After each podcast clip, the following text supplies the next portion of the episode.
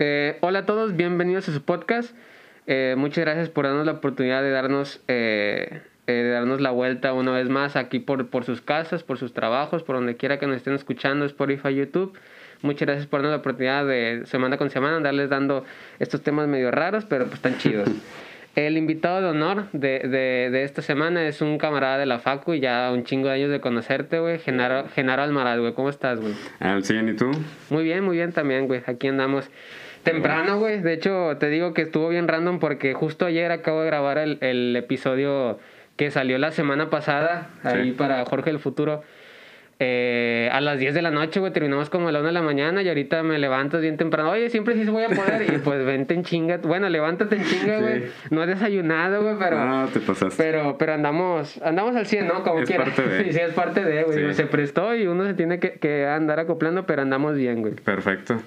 No, pues muchas gracias por invitarme a tu podcast y pues esperemos que esta plática sea de, sea de provecho para los demás. Sí, claro que sí, güey. Digo, eh, como, como les ando diciendo, a este chavo lo conozco desde hace mucho y uno sabe que eh, a quién está invitando, ¿no? Digo, todas las personas que, que, que he tenido la oportunidad tanto de invitar como de conocer, que es raza que muy apasionada, a mí me gusta mucho tener este tipo de encuentros uno a uno y de hecho, pues casi casi está hecho a propósito el podcast para tener oportunidad de pues de seguir compartiendo con la raza que, que sí. yo conozco, que, que, es muy apasionada en lo que uh -huh. hace y, y se te queda, ¿no? A lo mejor no se te queda el conocimiento técnico, no se te queda el conocimiento pues que ellos van adquiriendo año con, con año, año, pero sí se te queda la esencia, ¿no? De que, oye, ¿sabes qué? Pues por, por, por eso es por lo que me gusta y, y gracias a eso hago esto, otras cosas. Entonces, Exacto. eso es lo chingón de este tipo de conversaciones, güey. Sí, como que al final de cuentas inspiras, motivas, porque pues un contenido técnico, pues obviamente es más especializado, te tardaste años en aprenderlo y a lo mejor sí se te queda, pero como que la vibra, eso es lo que más permanece. Exacto, güey. Y bueno, güey, eh, para la raza que a lo mejor eh, no te conoce, güey, o, o, que no es tanto del rubro, eh, uh -huh. si gustas presentarte, güey, quién eres, qué has hecho, qué rollo contigo, güey. qué rollo con mi vida. Sí. Eh, bueno, mi nombre es Genaro Almaraz, tengo 21 años recién cumplidos y soy igual que tú, licenciado en Ciencias Computacionales por la hermosísima Universidad Autónoma de Nuevo León. y directito, o sea, saliendo me metí a la maestría. Ahorita estoy estudiando la maestría en Ciencias Computacionales en el Tecnológico de Monterrey. Entonces fue como que un gran salto porque pues realmente mis compañeros de generación, o sea, me llevan mínimo dos, tres años de diferencia. Y el motivo porque a lo mejor yo terminé la carrera joven, lo terminé a los 20, fue porque pues me adelantaron año. Entonces, eh, si no mal recuerdo, 13, 14 años, ese periodo de mi vida que estaba en segundo de secundaria, eh, presenté unos exámenes, me diagnosticaron como pues, como sobresaliente. Como loco. Como loco. y me empezaron a hacer unas pruebas psicométricas, pruebas de conocimiento. Iba con el psicólogo a, pues, a que me pusieran las pruebas. Y resultó que pues mi nivel de conocimientos cuando tenía 13, 14 años, pues de acuerdo a la psicóloga, pues era como que mi mente era como que 5 años más adelantada o algo así. Entonces, digamos que a los 13 años yo podía responder preguntas de, como si fuera un chavo de 18 entonces ya se dio la oportunidad, me adelantaron y pues eso es en cuanto a la parte académica, pero pues también tengo experiencia laboral. Eh, gracias a Dios ya he tenido la oportunidad de trabajar para grandes como Apple. Entonces trabajé por ahí por Apple, si no mal recuerdo, hace, hace ya, ya va para el año. Hay una gran experiencia, por ahí sí, si quieres ahorita la comentamos. Y tengo varios emprendimientos, ahorita tengo dos emprendimientos en particular relacionados también a la programación. Eh, pues en nuestra área, ciencias computacionales, pues por ejemplo tenemos a nuestro amigo Mario, que es de telecomunicaciones, y tenemos así a varias razas que pues le mueve a diferentes áreas. Yo me incliné más por la ingeniería de software y pues por ahí también ahorita tengo un contrato ya firmado con una FANC, que por términos de confidencialidad por lo que firmé, pues nada más puedo decir que es una empresa que pertenece ya sea a Facebook, Amazon, Apple, Netflix o Google. Entonces pues ahorita ya tengo un contrato como ingeniero de datos, ahí para unas prácticas y pues a grandes rasgos por ahí vamos, pero tú échale y pregúntale lo que quieras y vamos a tratar de contestarlo. Si quieres, vámonos paso a paso. O sea, ¿cómo es? O sea, a lo mejor voy a estar madreándote un poco. eh, no es a propósito y si es a propósito. sí, pero eh, Sí. Yo, yo entiendo que pues e, eres eh, de fuera de la zona metropolitana, güey, ¿no? O sea, para la raza que no es de Monterrey, la zona metropolitana es como que la ciudad, por así decirse. Exacto. Y alrededor está, no quiero decir pueblos porque no son pueblos, ¿no? Simplemente pues no están dentro de la zona. Exacto. Entonces, como una persona que a lo mejor eh, es eh, fuera de la ciudad, pues sí. sigue siendo, va a sonar muy mamón porque yo, no vivo dentro, pero ¿cómo es que tú te relacionas tanto con la tecnología desde tan joven o cuándo es cuando tú empiezas a relacionarte con, la, tecnología? O sea, es una muy buena pregunta. Bueno, para los que no sepan, yo soy de, de Allende, Nuevo León, eh, para el sur de, del de Monterrey. Entonces, fíjate que es una pregunta muy curiosa porque allá en, el, allá en el rancho, como le decimos, o sea, se dedican al transporte, se dedican a la avicultura, a la apicultura, al ganado. Y, o sea, quieras o no, yo tengo, mis abuelitos son de rancho. Entonces, mi papá inclusive llegó a ser de rancho. Entonces, hubo una mezcla un poco extraña. Mi mamá es de Monterrey y mi papá todo un pillo, o sea, de Allende a Monterrey. Em, siento que fue más porque mi papá, eh, sí, yo estuve, o sea, porque hay mucha gente que a lo mejor no termina la primaria, no termina la secundaria. Mi papá como que sí se concentró en otras áreas y terminó hasta, pues ahorita tiene maestría y todo. Entonces siento que como que él tuvo la espinita desde un principio y él, por ejemplo, cuando salió de las primeras computadoras de IBM, él, mi abuelito le compró una. Entonces siento que fue como que esa espinita que, me, que nos puso mi papá, porque nosotros somos tres hermanos y los tres nos dedicamos a la tecnología. Entonces siento que fue como que esa cosquillita que mi papá tuvo por la parte de tecnología. Y pues también como mi mamá es de Monterrey, estuvimos no 100% en Allende, estuvimos yendo y viniendo a Monterrey, pues obviamente te permeas de la cultura de acá y pues aquí ves que es muy dinámico, que hay mucha gente que, que más allá de contabilidad y, administración, si vas a los edificios de San Pedro, pues hay mucho chavo de programación y así. Y bueno, o sea, de hecho yo quería estudiar licenciado en turismo, o sea, y mis perfiles de habilidades decían que pues yo, de hecho ni me decían nada de matemáticas, o sea, como que no me enfocaban en esa área, me enfocaban más como ingeniero agrónomo y esas cosas, pues nada que ver. Y pues al final soy el hermano menor, vi el ejemplo de mis hermanos mayores que se metieron a estudiar esto y dije, pues, ¿por qué no? Entonces tocó que me gustó y pues así es como le sigo. Y, o sea, ¿cómo es tu crecimiento? O bueno, ¿cómo es tu, tu desarrollo dentro de la tecnología? O sea, eh, ahorita estabas hablando que en segundo y secundaria dices que eh, te, te, identifican como una persona eh, sobresaliente dentro de la edad, ¿no? O sea, platica un poco de esa experiencia, O sea, ¿cómo es que o sea, incluso tú sí pudieras platicar, o sea, ¿qué, qué es lo que... Volvemos después de una interrupción. Ahí se me olvidó pinche laptop, yo te digo que ya está viejita, güey, ya, no le cabe nada, güey, se traga por todo. Te entiendo. Pero, pero ya andamos, güey, echándole, echándole ganas. eh, ¿Cuál era la pregunta, güey? Ah, sí. De eh, secundaria, ¿verdad? Sí, sí, ¿cómo O sea, si quieres platícame un poco de qué es ser un chavo de secundaria de segundo y que te digan de que, oye, güey, pues, eh, pues aquí no vas tú, ¿no? De que tú vas más adelante. O sea, ¿qué es eso? Y cómo, o sea, ¿Cómo tú le respondías? Porque a lo mejor te dicen de que, oye, pues aquí dice de que científicamente, o sea, aquí están las pruebas de que tú eres una persona que no debería pasar a tercero, que debería pasar a prepa, de que, oye, güey, pero no sé, a lo mejor mis amigos o, o, a lo mejor la parte de, bueno, a lo mejor sí tienen, sí tienen razón porque a lo mejor no conecto con la raza que está aquí, o sea, platico un poco de eso. Ya, eh, fíjate que, o sea, fue algo extraño. Yo, yo soy una persona que se plantea como que o sea, metas a corto plazo, mediano plazo, largo plazo. Entonces yo recuerdo mucho que en Discovery Channel y National Geographic yo tenía como 11, 12 años. Yo veía chavos que pues, y ahorita lo seguimos viendo en las noticias, chavos de que pues tenían 13, 14 años y ya, ya, ya estaban en la universidad, inclusive ya tenían su título. Y lo veía así en Discovery y yo le decía a mi mamá, oye, ¿cómo, cómo le puedo hacer para yo ser uno de ellos? Porque pues obviamente te va bien en la escuela, eh, haces tus tareas, eh, le dedicas lo normal. Entonces ella me dijo, no, pues nada más de que leas, de que estudies y pues se va a dar la oportunidad. Entonces no te miento que es, o sea, yo no veía el estudio como, eh, pues como un desgaste, ¿no? Y estoy seguro que tú tampoco, o sea, lo veíamos como que algo que, que disfrutábamos. Entonces tocó que mi mamá, mi mamá es enfermera, entonces pues tiene muchas enciclopedias de anatomía y esas cosas. Y mi papá, pues también por ahí tiene muchos libros. Entonces, pues esas vacaciones me pegó la locura y me puse a leer las enciclopedias de, del cuarto. Entonces leí como, no te miento, como dos, tres enciclopedias esas vacaciones de verano. Y como que me empezó a nacer más el gusto por la lectura.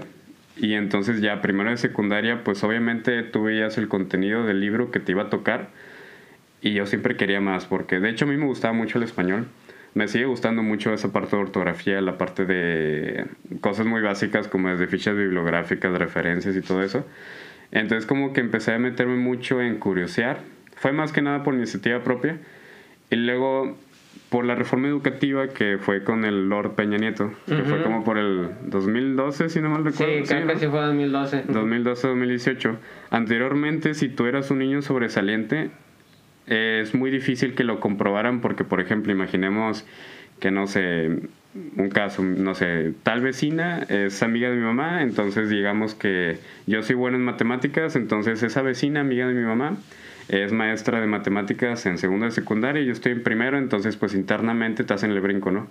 Entonces tú llevas matemáticas de segundo, pero todas las demás materias con primero. Entonces eso sucedía anteriormente y se dieron muchos casos. Con la nueva reforma educativa, lo que hicieron fue meter exámenes y de hecho exámenes no mexicanos, o sea, te ponían exámenes europeos porque pues era tan nuevo que no sabían qué onda.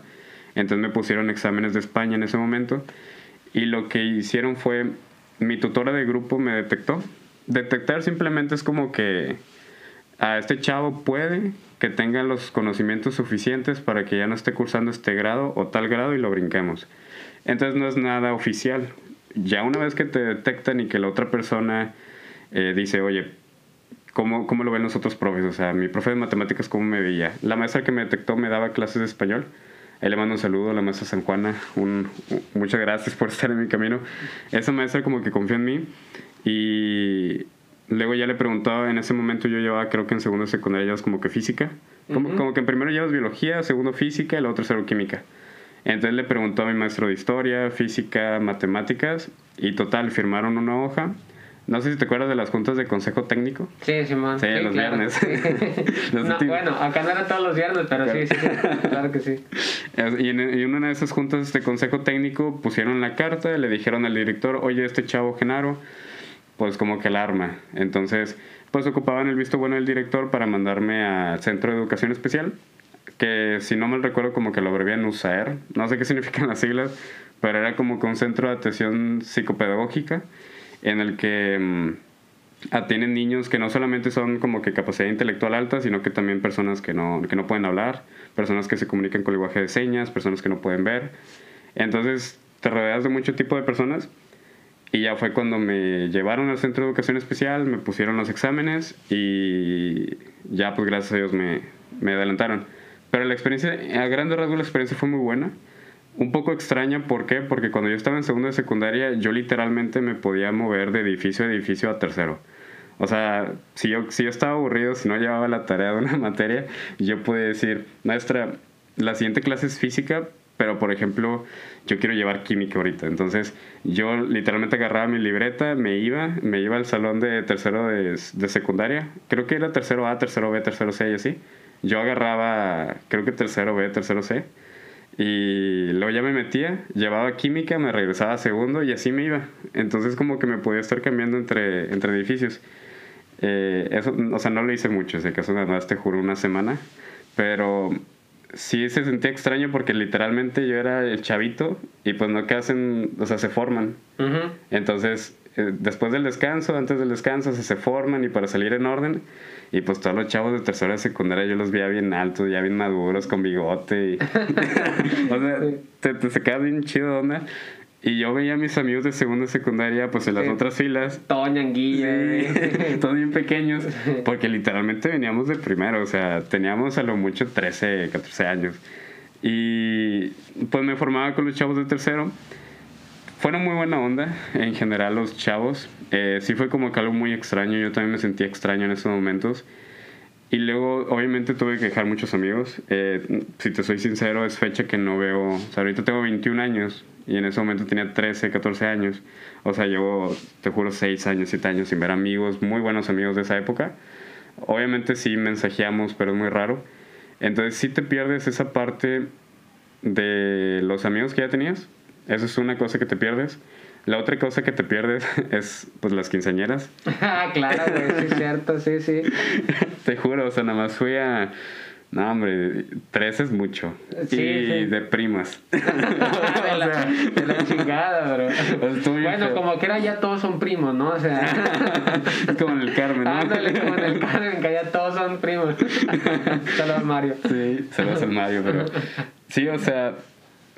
Eh, obviamente, bueno, ¿por qué te ponen exámenes psicométricos también? Te ponen exámenes de ese estilo porque dicen, oye, este chavo es muy bueno, muy conocimiento, pero ¿qué onda con la parte social? O sea, lo vamos a adelantar y se va a cohibir, lo vamos a adelantar y no va a ser amigos, porque pues sí, está chido que sepas mucho, pero ¿qué onda con la parte social, con los amigos, con la pareja, con todo eso?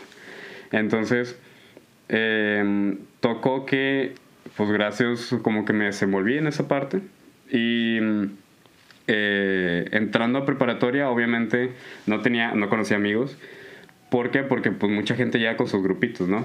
Entonces de que no, pues estos chavos vienen de esta secundaria y ya es este grupito y se meten a este grupo y así. Entonces yo como que me di la iniciativa de hacer amigos y tocó que, eh, o, o sea, creo que un cambio muy fuerte en mi vida fue que pues en las prepas de la uni como que hay consejero, hay presidente de la sociedad de alumnos y pues yo por ser primer lugar de generación me metieron como consejero alumno. Que lo único, yo pensé que iba a aconsejar y dar recomendaciones y esas Ujú, cosas, ujú. pero meramente es como que... Es administrativo, ¿no? Sí, más administrativo. Como que eres representante de los estudiantes y vas a juntas. Entonces eso me abrió a conocer mucha gente y como que eso mismo, pues como que ahora tú eras la imagen. Entonces, pues como que eso mismo me hizo desenvolverme. Y ya a partir de ahí como que ese fue un gran cambio. Pero, o sea, tiene sus altibajos. En su momento, no te miento, o sea, sí hubo o sea, a, lo, a lo mejor algún momento en el que yo me arrepentía de, de que me adelantaran año.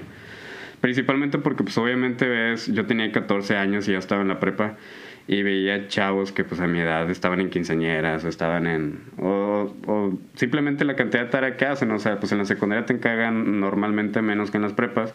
Pues yo decía, pues yo estoy todo el día haciendo tarea y acá en la secundaria pues ahorita estaría con ganas. Entonces, pero pues al final de cuentas todo valió la pena. O sea, siento que... Yo, yo soy alguien que cree que pues las cosas pasan por algo, entonces siento que pues ya si veo ahorita en recapitulación, sea, no me arrepiento de nada, o sea, todo ¿Y bien. en qué prepa estuviste, hijo? Yo en la prepa 13 de la Autónoma de Nuevo León. Ah, ok, la prepa 13 está... Ahí en Allende. Ah, ok, o sea, Sí, tampoco te salió tan, tan mal. Sí, no me salió. Oye, güey, pues como quiera rescatando dos, tres cosas que ahorita comentaste, se me hace bien curioso, güey, cómo, o sea, eh, sin agraviar a diferentes, eh, ¿cómo decirlo?, nichos de gente, güey, o sea, que se me hace muy raro, güey, o como que muy impresionante el hecho de que una persona que identifican como una persona que en teoría, eh, pues es, está sobre el promedio de la gente, como Sí. como, o sea, el lugar a, a donde llegan a parar es un lugar donde hay raza que tiene diferentes capacidades, ¿no? O sea, Ya. eh, sin, sin agraviar, o sea, Sí, raza, bueno, el término como tal es raza con discapacidad, o sea, cómo identifican a una persona que se supone que está sobre el promedio como una persona también con discapacidad, es como que sabes que esta persona que a final de cuentas, o sea, el término real, como eh, lo vimos en otro podcast, pues eh, es una persona con déficit porque a final de cuentas no se desenvuelve de, de la misma forma que el promedio del entorno. Ahí es donde lo entiendo, ¿no? Que a lo mejor es donde tiene lógica porque es una persona que no se está desenvolviendo eh, como debería o como el promedio lo hace dentro de un entorno. Ahí es donde lo entiendo, pero como, o sea, la institución a la que llegan a parar todo ese tipo de gente es una institución donde para mal, ahorita está eh, mal visto o denigrada esa parte de la población, ¿no? Entonces, como, Sí. oye, pues están diciendo que a lo mejor sabes más o a lo mejor tienes ah, capacidades que otras personas no tienen y llegas a parar a un lugar donde a las personas eh, que llegan normalmente son denigradas, ¿no? Y entonces, eh, pues... No sé, güey, se me hace una Está- cosa... está curiosón. Sí, está, está curioso, güey, que, que, que te etiqueten de una forma y que a la misma, de la misma manera es algo positivo y de la misma manera para la sociedad es como que, ah, este vato pues es raro. O sea, independientemente de que sea bueno o que sea malo, el vato es raro y, y no... A lo mejor hay cierto rechazo, ¿no? Sí. Y esta parte también de lo que hay que sacrificar, güey, o sea, La verdad. se, se me hace aunque uno dijera de que no, pues solamente es un año. Y mucho, yo siento que ahorita mucha raza eh, más joven que nosotros ahorita vive, cada vez la, la sociedad se mueve, al menos aquí en Monterrey, cada vez la sociedad va mucho más rápido, güey.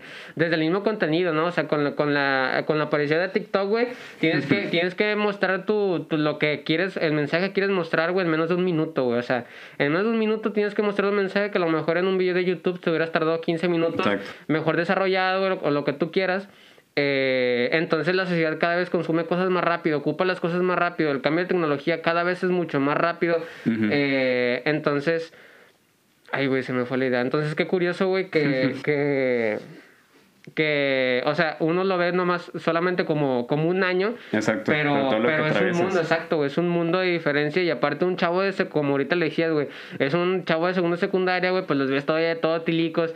Y vienen, o sea, aunque pareciera de que no, pues los de, los de segundo son como que más eh, pues no sé, tienen mucho más aliviane que los de primero. Realmente si te pones a pensar, güey, hace dos años estaban en primaria, güey, jugando con juguetes o con lo que tú quieras, güey. Entonces, y acabas de pasar a segundo, güey. O sea, no es como que, ah, eres el vato de segundo, no sé, terminando el año. No, güey, eres el vato que viene pasando de primero. Es todavía, se puede decir que eres eh, casi casi un niño, güey. Entonces, un niño, güey, que pasa y luego todavía que me dices que en prepa, güey, te, como sales como primer lugar de generación, te nombran, eh, ¿cómo dijiste presidente? consejero alumno y luego también te ganas un premio que es el mérito académico.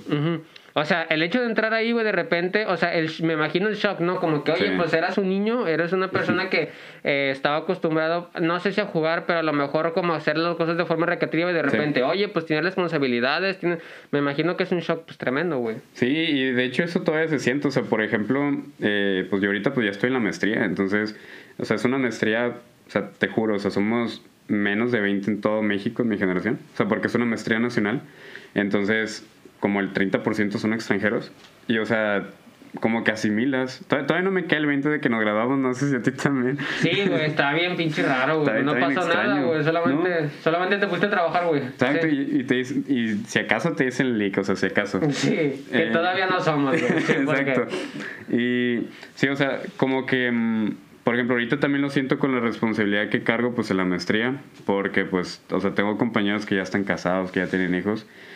Y mm, sí, o sea, como tú dices, recapitulando un poco, o sea, cómo o sea, te ponen con el, o sea, con personas que tienen capacidades, no sé si, así se dice, pero el término, el término es discapacidad, es discapacidad. Ah, o sea, que tienen esas discapacidades y, o sea, no te miento, o sea, yo en ese momento me gustaba como que aprender idiomas y así, entonces en ese momento aprendí un poco el alfabeto, el lenguaje de señas. Entonces yo estaba en la sala de espera y en el, en el centro de educación especial. Creo que queda por, está en el centro de Monterrey, eh, por la normal superior, creo.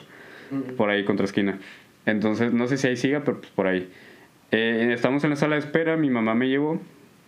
Eh, es una entrevista inicial que te hacen. Y estábamos en la sala de espera yo estaba un poco aburrido. Y estaba empezando pues a hacer un pues, alfabeto de lenguaje de señas. Y en eso ya cuando me toca pasar, eh, la psicóloga me dice, oye, yo pensé que tú venías porque pues tú eras sordomudo, sordomudo o algo así. Pero, o sea, tocó que no. Entonces, o sea, es algo muy como, o sea, es muy raro. Creo que, si no te miento, yo fui el primer caso de escuela pública de Nuevo León con la nueva reforma educativa que adelantaron de esa forma. Entonces era muy, muy, muy extraño. Y te juro, o sea, hay, hay chavos que sí son, que tienen esas capacidades, pero no los detectan a tiempo. O sea, estoy seguro que hay muchos chavos de esa capacidad. O sea, no en España es muy común, por ejemplo, y en España los detectan a tiempo.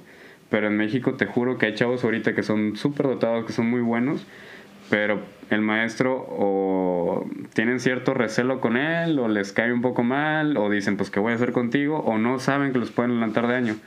Entonces, por eso yo como que me siento agradecido también por la maestra que tuve, porque pues como que ella peleó hasta el último minuto para que, oye, este chavo pues es bueno. Pero te juro que hay muchos chavos, no soy el único, hay muchos chavos también así, pero no los detectan. Y pues al final de cuentas, ¿qué terminan haciendo los chavos?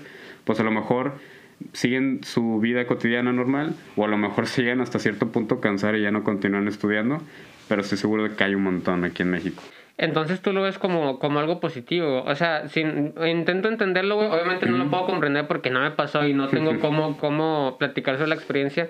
Pero pues yo me pongo a lo mejor como abogado del diablo de que, bueno, ¿Cuál es la diferencia entre, entre perder un año de tu vida, por así decirse, porque pues no vive ciertas cosas que el promedio vive, pero también la otra parte de pensar el, oye, güey, pues a lo mejor esta persona eh, inconscientemente ya lo vivió de una forma dentro de su entorno, dentro de lo que él piensa y solamente lo estás limitando y solamente en lugar de estarle como que regalando un año que debería de estar viviendo, al contrario, le estás quitando un año de algo que podría estar desarrollando mucho, pues mucho más adelante, ¿no? Y obviamente ahorita que, o sea, que, que, te conozco y sé tu historia eh, y, y, hacia dónde vas, obviamente uno ahorita desde esta perspectiva te puede decir de que, güey, claro que fue la decisión correcta, pero pues hay raza, a lo mejor tiene que ver mucho con el psicométrico que ahorita decías, a lo mejor hay raza que lo adelantas un año y entra en un shock, ¿no? Y pues pasa mucho a lo mejor no es el mismo, como que el mismo contexto, pero a lo mejor con actores que empiezan desde muy chiquitos y ya cuando entran a la adolescencia o a la, o a la adultez, pues se pierden porque eh, una etapa de su vida no la pudieron estar viviendo porque estuvieron trabajando desde muy pequeños. Exacto. Sí, y haces como que esos flashbacks y como que al final, o sea, es, es como un arma de dos filos, también lo veo así, o sea, es un dilema, porque pues estás a una firma, de, a una firma literal de decir, este chavo, adelántamelo. Entonces, pues tú te amparas con los resultados de exámenes de que, pues bueno, esto puede pasar y, y sí te advierten, o sea, de hecho hasta ni, hasta ni me dijeron mi IQ, ¿por qué no te dicen tu IQ? Porque si es muy alto te vas a creer y si es muy bajo te vas a agüitar.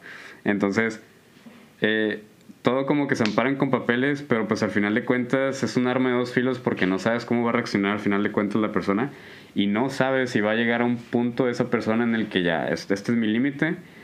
Eh, ya fue mucho, vamos a calmarla y me relajo y sí, o sea, es un arma de dos filos.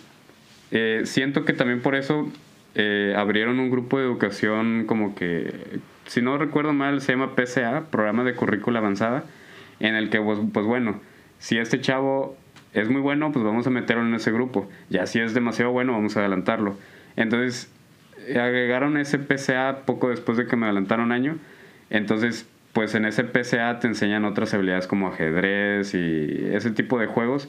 Y me tocó una vez platicar con ese grupo porque en ese momento di una conferencia a ellos y lo disfrutaban. Entonces como que pues al final de cuentas dices, pues tienen gustos diferentes.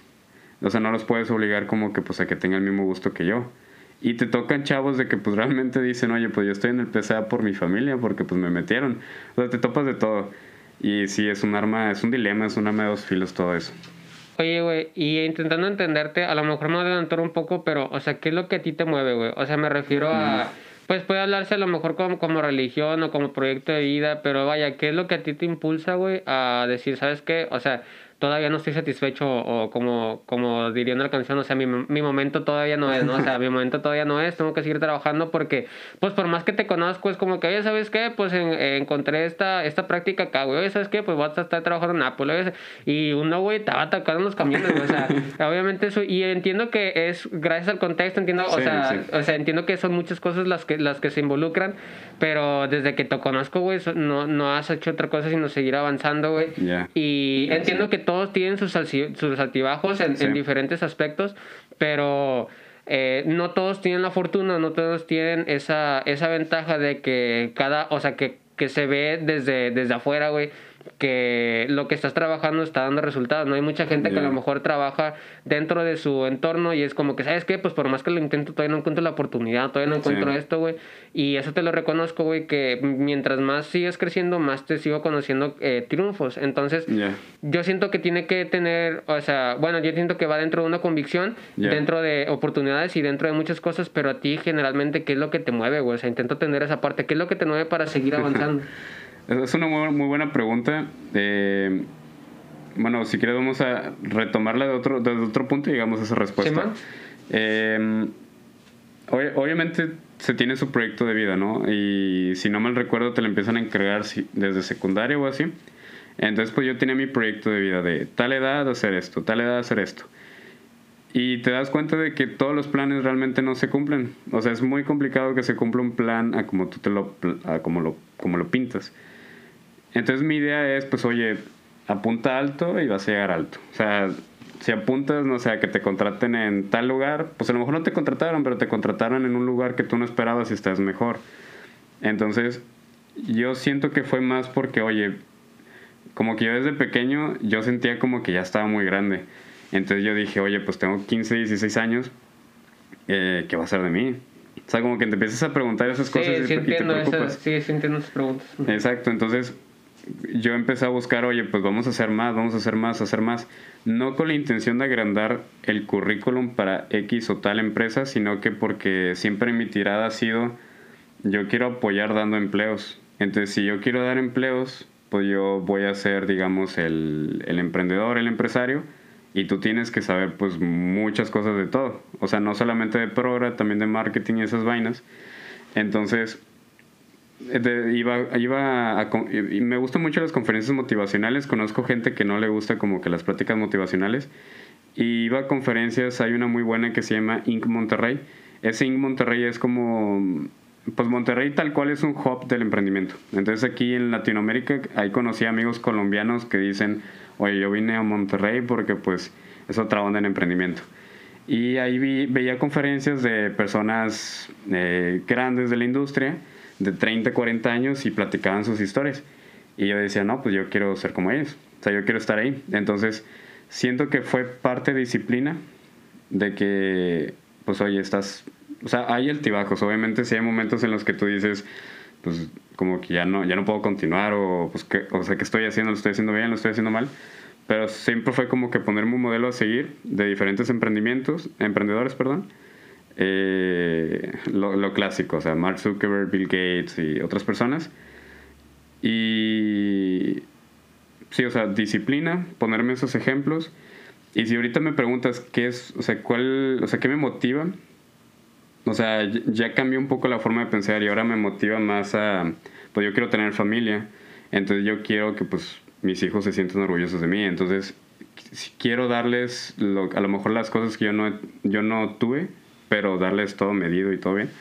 Pero, o sea, quiero como que esa, esa parte de que mi pareja se sienta orgullosa de mí, yo sentirme orgulloso de ella, eh, que mis hijos se sientan orgullosos de uno. Y de esa manera, entonces, obviamente soy una persona de fe, al igual que tú. Entonces, pues, siempre, pues, o sea, tener fe, o sea, tú ten la confianza en que vas a hacer algo. Y pues a grandes rasgos es eso, motivación familiar, hermanos, amigos y pues disfrutar lo que, o sea, tienes que disfrutar el camino porque llegas a una meta y quieres más y quieres más y quieres más. Entonces, si no disfrutaste el camino, pues al final de tu vida vas a decir, pues sí logré esto, pero ¿qué pasó en el medio? Qué chingón, güey. Y, o sea, qué chingón que eh, uno, o bueno, al menos ahorita en, en esta conversación yo siento que mucha gente podría estar pensando de que no, pues eh, eh, las, la, la las personas que a lo mejor tienen ese talento nato en diferentes aspectos de su vida, Ya. eh, podría ser extraterrestres, ¿no? Como que no, piensen diferente que nosotros. Reptilianos, Eh, sí. Exacto, güey, de que malditos Illuminatis. Pues sí, güey, no sé, o sea, por decir, en el, en el ámbito del deporte, güey, de que cuando hablan sobre Messi y Cristiano es como que no, estos güeyes son extraterrestres, piensan de otra, de, de otra forma, Sí. aspiran a otras cosas, no, a lo mejor en la parte de la tecnología, güey, yo sigo sin comprender qué pedo con Elon Musk, no sé por qué el cabrón sigue sacando cosas, no entiendo qué es lo que lo mueve, güey, Sí. pero qué chingón, güey, que sean cosas, o sea, sin estar quitando el, el mérito, porque para nada es eso, sino todo lo contrario, que son cosas muy cotidianas y son cosas muy normales, güey. O sea, solamente lo único que, que la única diferencia yo creo que, que encontraría entre una cosa y otra es que encuentras la pasión, encuentras esa, ese gozo en hacer las cosas, entonces eh, puedes potenciar eh, los beneficios para, poder- para que aunque sea un, un, un ¿cómo decir? una recompensa como que muy normal o muy del promedio, eh, los beneficios se multiplican gracias a, a tu disciplina, gracias a, a- a lo que te gusta hacer y gracias a que encontraste la forma de sacarle el provecho, güey. Exacto.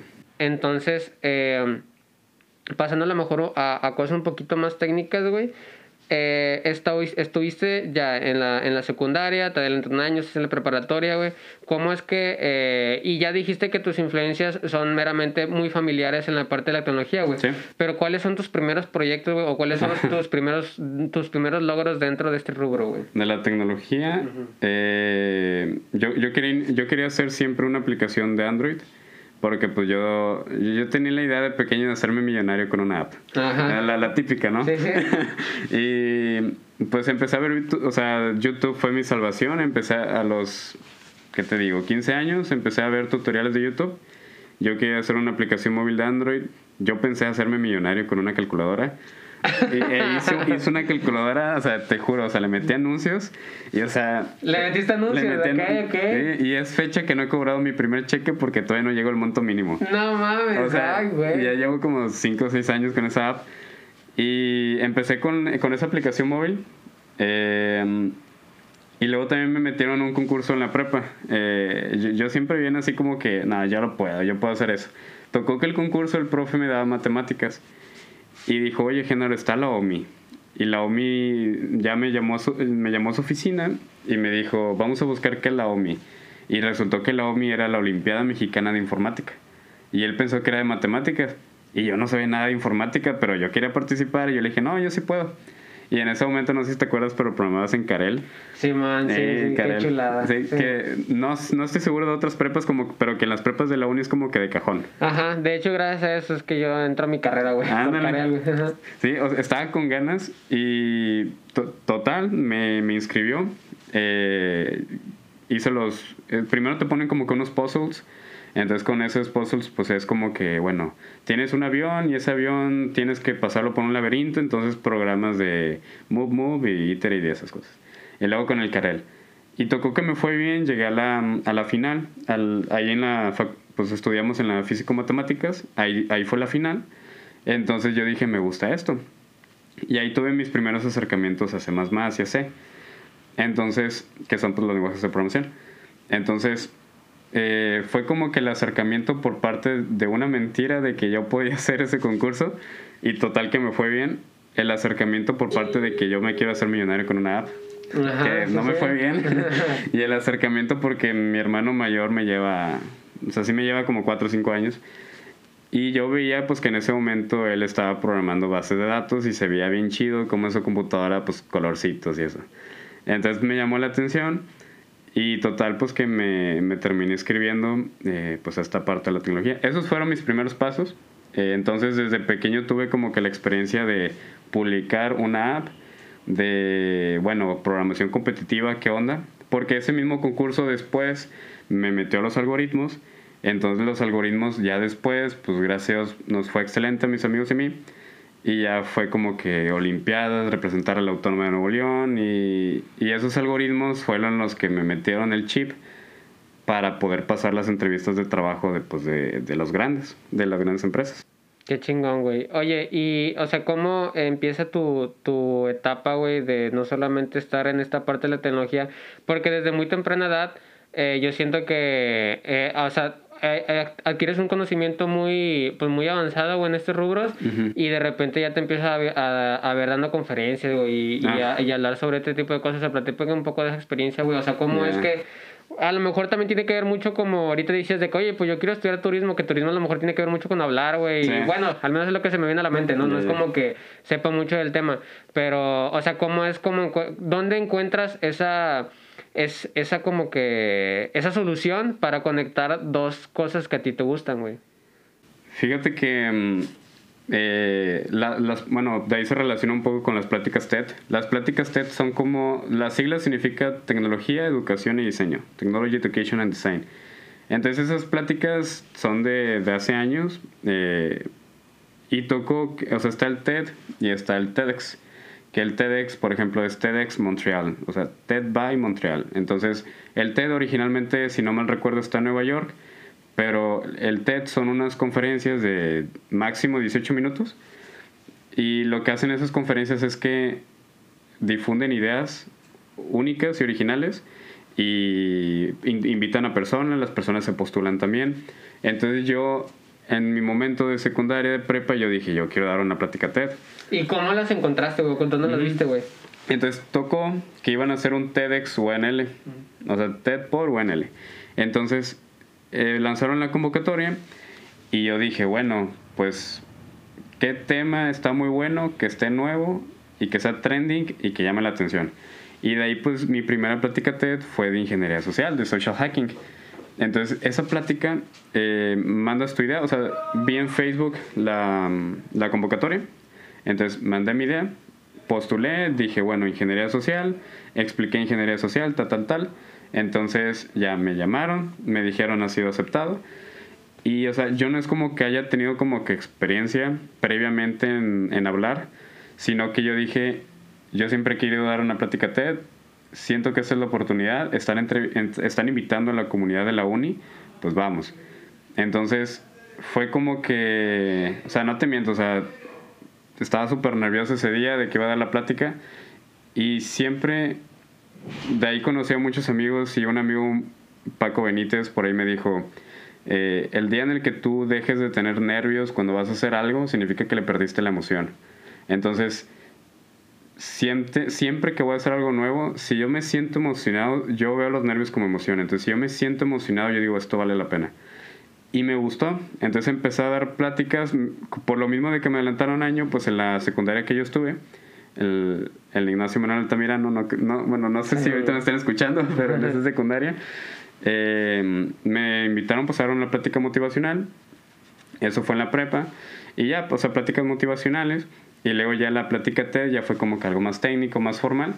Y pues ya de ahí me fui derivando. Pero pues si se puede decir que cómo llegué a dar pláticas y cómo me fui a desenvolver y toda esa parte de, de expresión corporal y esas, y esas cosas, fue meramente por mmm, porque me invitaban y porque yo quería como que cumplir ese sueño de TED. Y luego pues ya una vez que das una plática TED, pues eres miembro de la red TED. Entonces pues ya vas dando más pláticas y demás.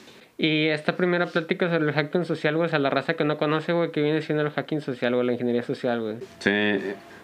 Ponle que, bueno, la ingeniería social a grandes rasgos es, o sea, tú vas a manipular a las personas.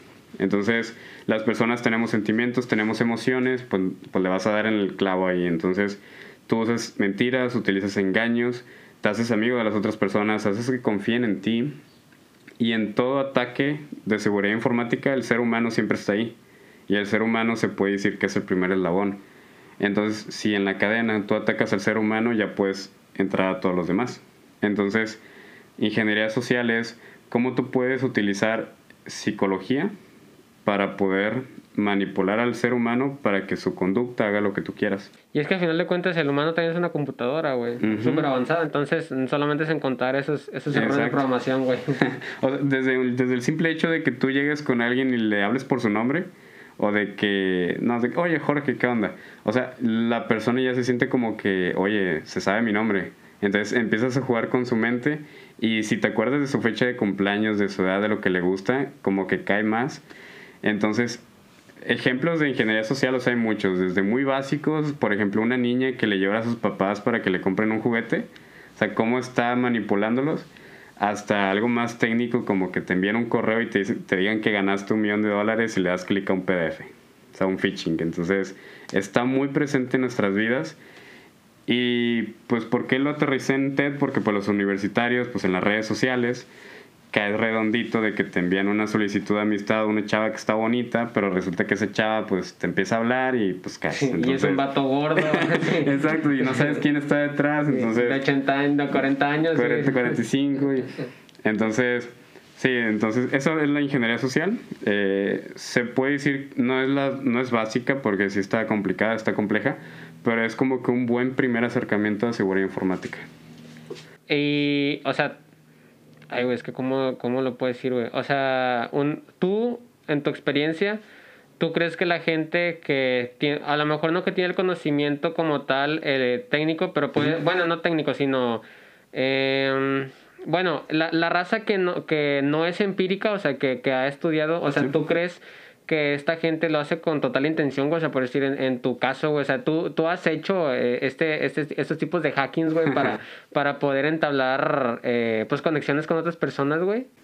Fíjate que, que, pues, es como que las diferentes clasificaciones de hacker, lo de... Sí, lo, hacker lo blanco, típico, sí, lo güey, típico, güey, ¿verdad? hacker o... Exacto, lo de los sombreros.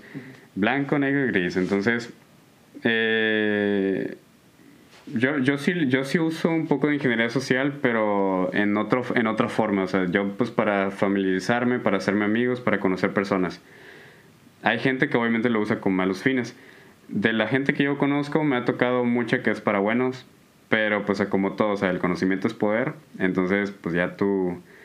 O sea, inclusive, o sea, si tú ves un video de YouTube y es de hacking, te advierten, oye, yo no me hago responsable de lo que hagas, porque si, a lo mejor si tú quieres el conocimiento de ingeniería social, tú lo adquieres para defenderte. pero a lo mejor alguien más lo adquiere para atacar. Entonces, está como que esa parte ofensiva y defensiva del hacking. Entonces es como que, bueno, ya tienes el conocimiento que vas a hacer con él. Y ahí entra mucho la ética de la persona y de ahí se derivan temas como de que, pues, si el ser humano puede hacer inteligencia artificial, pues es inteligencia artificial para bien o para mal. Y ahí está la, hay muchas disputas también. ¿Y tú para dónde crees que va la tecnología en ese, en ese aspecto? O sea, por decir, yo ahorita estoy fascinado, eh, pues quiero, o sea, como te dije hace, hace ratito, güey, pues estoy trabajando en la parte de infraestructura en la nube, güey. Entonces, eh, quieras que no es un shock, güey, es un cambio muy radical a, a lo que veíamos de que nada, pues es una aplicación web y la chingada y de repente estás manejando toda la infraestructura de o bueno, empiezas a conocer todas las herramientas eh, que se ocupan o que necesitan para poder eh, crear una infraestructura estable, güey, para poder alojar tanto bases de datos como aplicaciones web, o sea, todo lo que involucra, obviamente, ahorita es de lo que me estoy empapando. Y poco a poco, o sea, obviamente es la parte, yo siento que, que es donde empieza a suceder lo que la raza como que conoce como magia, güey, porque por decir, eh, a lo mejor cosas un poquito más, menos técnicas, como por decir, eh, a mí me gusta mucho el videojuego de Halo, güey. Eh, al momento, yo al principio, pues obviamente lo ves como cosas muy fantasiosas, ¿no? De que no, pues son raza, no sé, eh, altamente dotados genéticamente, güey. Hay ciertas razas, güey, que pueden viajar entre en, en el espacio, güey, cortando el espacio, güey, o sea, creando como agujeros negros, como en Star Wars, güey, o sea, ese tipo de cosas. Entonces, al principio uno lo ve como fantasía, güey, pero ya cuando te pones a estudiar es como que, bueno, o sea, tiene un poco de lógica. A lo mejor en un chingo de años y estudiando y que este tipo de teorías sean ciertas, mm. puede que sea posible, güey. Entonces, aterrizándolo a, a lo que estoy diciendo, es como que Ahorita que estoy estudiando eh, esta parte de infraestructura, entiendo, empiezo a conocer un poco más sobre eh, la parte de, de, cómo se está, cómo funciona el, el, la transferencia de información, güey. Y aparte, viendo cosas, sigo diciendo, a lo mejor un poco más recreativas que se conectan con eh, este ya le recomendé, güey, que es un, es un anime que tiene que ver con realidad uh, virtual. Oh. Que gracias a ese, o sea, gracias a ese anime, ahorita de hecho estoy viendo como que concepto, estoy estudiando un poco más sobre realidad virtual porque dentro de ese anime, sorry que los spoile, pero después de la realidad virtual juntan suficiente información para esa realidad virtual crear no solamente eh, como que personajes eh, con programación, ¿cómo decirlo? O sea, sí con, con, sí, con comportamiento programado. O sea, de que, ah, tienes que hacer esto, o si no, esto, pues, pues los pinches if, ¿no? O sea, tiene, solamente, no solamente tiene if, sino que empieza a comprender, eh, empiezan a crear un ambiente virtual donde hay ciertos personajes que empiezan a tomar Como decisiones. más conciencia, ¿no? Exacto. Y a ese punto, y llegan al punto en el que al fin, eh, después de todo ese procedimiento, crean una inteligencia artificial. Ah, ya. Entonces, a mí me, me, empezó a gustar mucho el tema y ahorita estoy estudiando sobre. ¿Y tú para dónde crees que va la, la tecnología en ese aspecto, güey? O sea, ¿crees que, por decir, ahorita está muy hablado sobre Elon Musk, güey, que ese güey quiere llegar en cinco años a Marte, güey? O sea, Y intento aterrizarlo, a lo mejor va a pasar todo al mismo tiempo, a lo mejor eh, solamente, o algunos proyectos van a fallar y otros se van a cumplir, incluso ahorita con la, con la, con las enfermedades, oye, pues antes de pasar esto nos vamos a morir, güey, por, por, por las enfermedades que también la tecnología está creando. Entonces, ¿tú para dónde crees que va la tecnología, güey? Vamos a llegar al espacio, güey. Vamos a, a, crear robots, güey. ¿Tú qué crees que va a pasar, güey? Fíjate, fíjate que a mí, me gusta fantasear en esas partes. Cosas reales que sí siento que va a pasar. O sea, cuestiones como política, van a, o sea, tú vas a saber 100% quién va a ganar una elección. Yo estoy seguro de eso sea, y va a ser aburrido, porque pues ya sabes quién va a ganar. De hecho, yo creo que tiene que cambiar el sistema político, güey. O sea, pues va a tener que cambiar, güey, porque como tú dices, va a ser demasiado predecible. Es estadística, güey. Sí, pues sí. Es estadística y es marketing. Exacto, o sea, ya, ya por el famoso caso de Cambridge Analytica y demás, pues ya tú sabes que los datos, yo todo lo que te representan y como dices, o sea, estadística y nada, este chavo va a ganar. Yo siento que eso va a ser muy predecible. El clima parece pues muy básico el tema, pero el clima, pues ahorita hacemos pronósticos. Yo siento que el clima va a ser 100% predecible. Eh, las relaciones entre países, o sea, más allá de elecciones, esa política exterior va a ser muy predecible por esa parte de predicción. Por la parte ya de, de todo lo que está haciendo Elon Musk y así, siento que sí va, o sea, va a ser muy posible en, en, los próximos años el ir a Marte, el ir de nuevo a la Luna, que de hecho por la NASA ya tiene esos planes, si no mal recuerdo, con el Artemis y así. Entonces, estoy seguro que la exploración espacial va a tener un boom. Eh, la parte electoral y de clima va a tener un boom.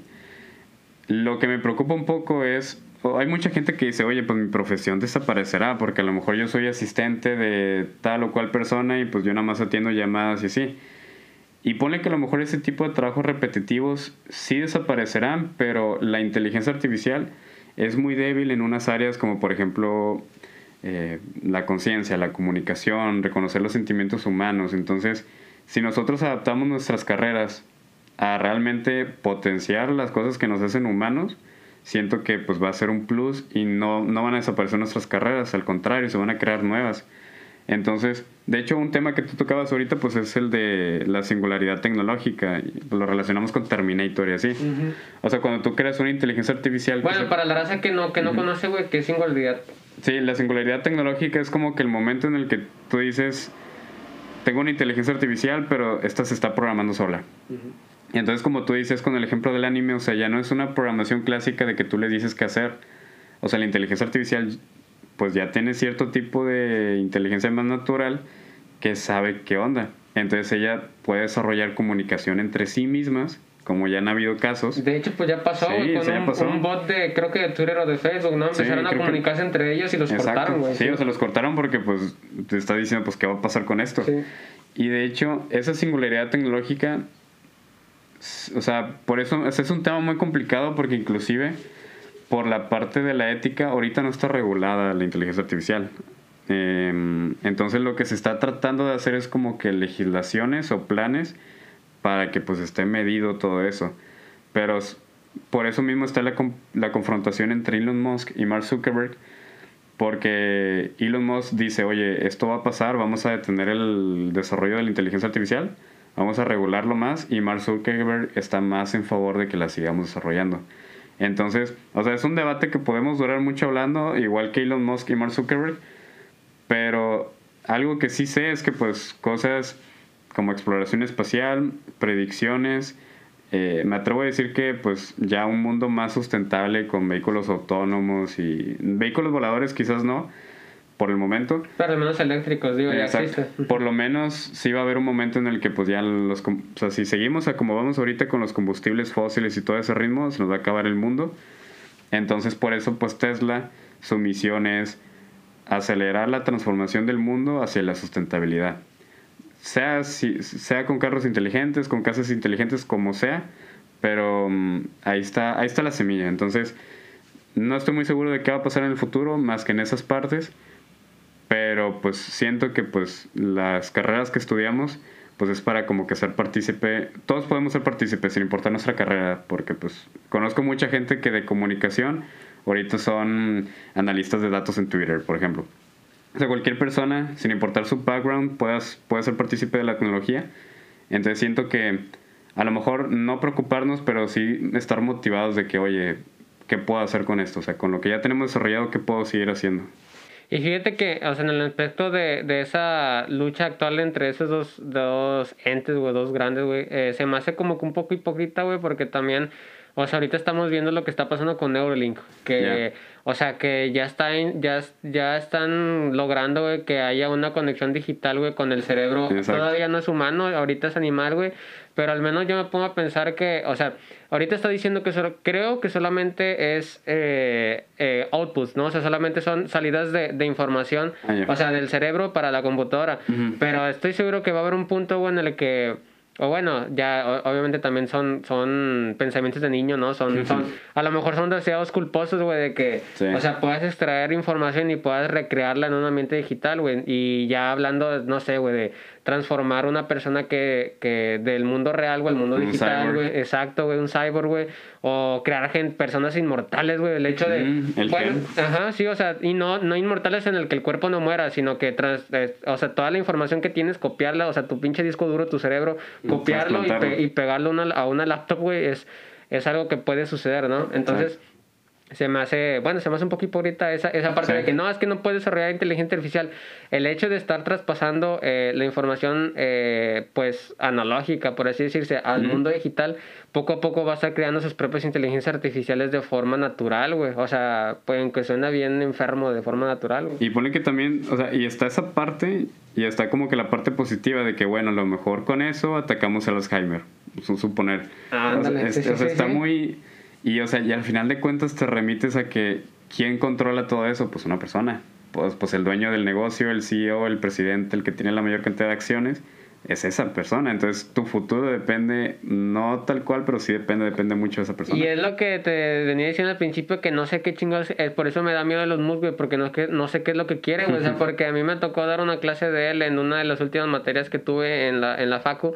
Y me puse a ver todas las historias y no sabía que ese cabrón había creado PayPal, güey. o sea, ese güey fue el, fue el que lo crea, lo vende y gracias a eso después creo que lo primero que crea es Tesla y después... Lo financia. De hecho, y Tesla no lo fundó él, lo compró. Ajá, sí, o sea, crea Tesla, bueno, sí, o sea, compra Tesla, eh, aparte también tiene la de SolarX o X Solar, no sé cómo se llama, los paneles solares, y aparte crea el SpaceX, ¿no? O sea, como eh, o sea, el güey le está pegando todo al mismo tiempo y es lo que me da miedo, güey. ¿Qué chingados quiere ese cabrón? ¿Quiere ser Dios solo por decirlo? Porque al final de cuentas, ahorita decías de que vas a depender de una persona, pues es, es básicamente la definición de, de, de la religión católica, güey. Dependemos de. Nosotros describimos como a, a, a Dios como una persona, como un todo, ¿no? Que cubre todo y que toma todas las decisiones y llegar al punto en el que una persona eh, que es corrompible, güey, que es, que es, que no solamente es 100% buena, tampoco es 100% mala, güey, que él toma las decisiones sobre, sobre, las, sobre el rumbo de la humanidad, güey, y eh, a lo mejor suena muy fumado lo que estamos diciendo, pero es como tú decías, güey.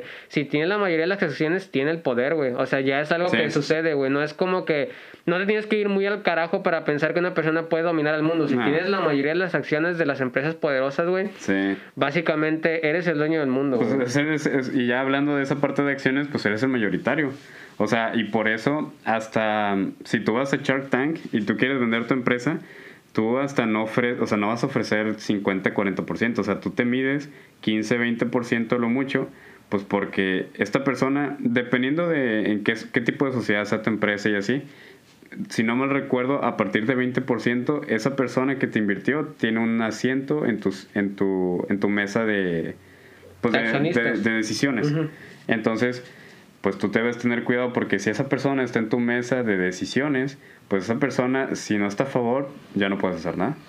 Ok, güey, está, está, y te sigo diciendo, a lo mejor mucha raza va a pensar de que naste, güey, se fueron al carajo. ya, ya, es algo muy, que a lo mejor no es muy palpable porque son, a lo mejor es en ramas como que muy separadas, pero si lo empiezas a juntar, ese tipo de, de sucesos ya están pasando, güey. Y de hecho, hace poquito vi un podcast, güey, que hablaba sobre eh, la parte que estabas diciendo de energías renovables, güey. O sea, está ahorita está está mucho la, la pues eh, la globalización güey es algo que está sucediendo güey el hecho de poder estar interactuando y es un pinche tema extenso no desde las redes sociales en el que ya no solamente eh, el tema de depresión o el tema de que ya no solamente te estás comparando con la raza de tu de tu de, tu ambiente sino también te estás comparando con raza que está en otros lados porque ya puedes accesar a ese tipo de cosas. El hecho que puedas viajar no sé a Europa a Japón de que eh, tengas alumnos de intercambio aquí. Exacto güey. El que puedas tener ahorita acceso a clases en línea, güey. O sea, es, un, es un concepto muy, ahorita que ya está muy general, pero eh, platican en este podcast de que el momento en el que se acabe la combustión, eh, bueno, la, energía de, ay, güey, ¿cómo No renovable. Sí, no renovable, güey.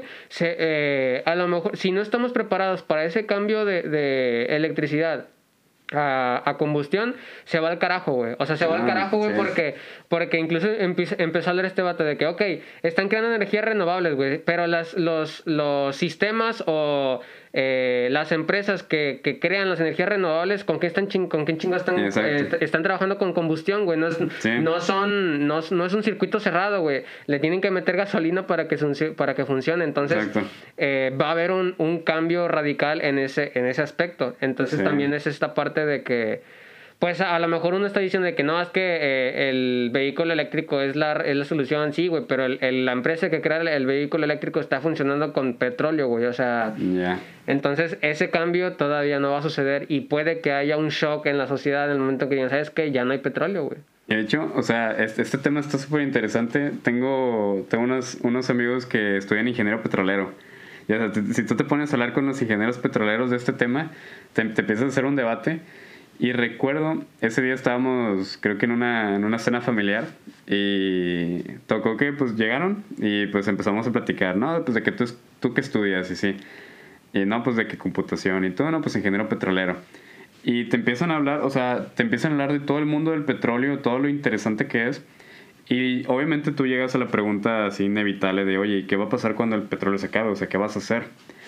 Y luego ellos te dicen de que pues realmente ahorita, ahorita hay, hay mucho petróleo, pero no se tiene la infraestructura para sacarlo. Entonces, si no mal recuerdo, eh, ahí no me lo tomen como hecho, pero hasta donde yo sé, en la Antártida hay un montón de petróleo, hasta donde yo sé. Entonces, no hay la infraestructura para sacarlo. Entonces, petróleo hay, pero falta desarrollar la tecnología para sacarlo. Entonces, te empiezan a hablar de temas como cracking y romper la, romper la tierra, el suelo y empezar a sacarlo. Entonces, ellos dicen que pues tú vas, a, o sea, tú vas a seguir utilizando petróleo, ya sea para plásticos, eh, para cubetas o botellas, pero obviamente está ahorita la transición de que pues vamos a dejar y vamos a hacer, no sé, desde los popotes con... Eh, metal, aluminio. Sí, o sea, con ese tipo de materiales y cepillos de dientes con bambú y eso. Entonces, ya están los esfuerzos y como tú dices, o sea, a lo mejor no 100%, pero sí se tiene planeado de que pues por lo menos se, se acerque al 70, 80, 90%. Entonces sí es un tema muy complicado. Eh, estaría muy chido hablarlo esto también con los de la Facultad de Ciencias de la Tierra para ver qué opinan. Pero pues sí, pues al final de cuentas es un mundo. Entonces estamos explotando nuestro mundo y pues hasta dicen que pues el ser humano es como que el, se está matando a sí mismo, entonces está muy, está muy cañón. Sí, güey. Y de hecho yo siento que también una de las soluciones sería lo que está haciendo Elon Musk, ¿no? Yo siento que al momento de llegar a Marte eh, o sea, así automáticamente, güey, vas a empezar a colonizar otros planetas, güey. es como que... Es la naturaleza humana. Sí, es la naturaleza, güey, como, pues aunque suene culero, aunque sea, es un parásito, güey. Y pues quiere sobrevivir. Exacto, sí, o sea, y se multiplica demasiado rápido, güey. Exacto. incluso hablando de teorías conspirativas, güey, pues el, el hecho de esta pandemia, güey, o sea como cada cierto tiempo eh, aparece una enfermedad, güey, que regula la población de forma natural o de forma artificial, ¿va? Ese también es otro tema. Y hay muchas teorías conspirativas de, no, pues de que esta pandemia lo ocasionó tal persona y así.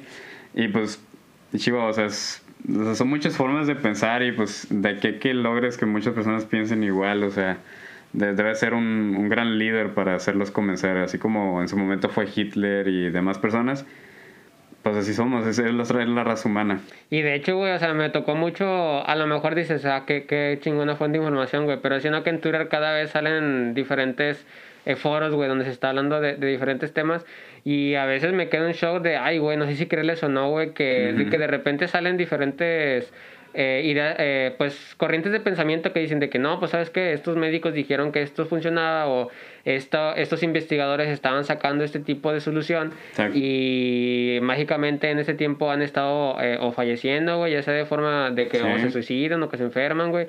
Entonces, es, suena muy dark, ¿no? Suena muy dark como esta, este aspecto de la tecnología, como tú decías, o sea, somos personas corrompibles, güey, entonces...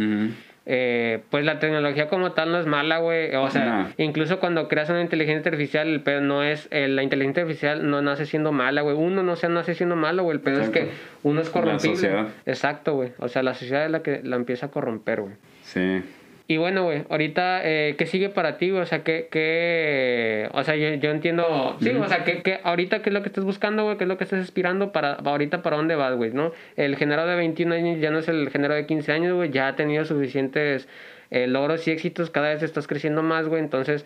Eh, y ahorita dijiste, ¿no? Que a lo mejor el objetivo eh, tiene que ver mucho con la familia, tiene que ver mucho con con esa autorrealización y que puedas dejar un legado hacia eh, tus, pues sí, tu, tu, tus hijos y demás, ¿no?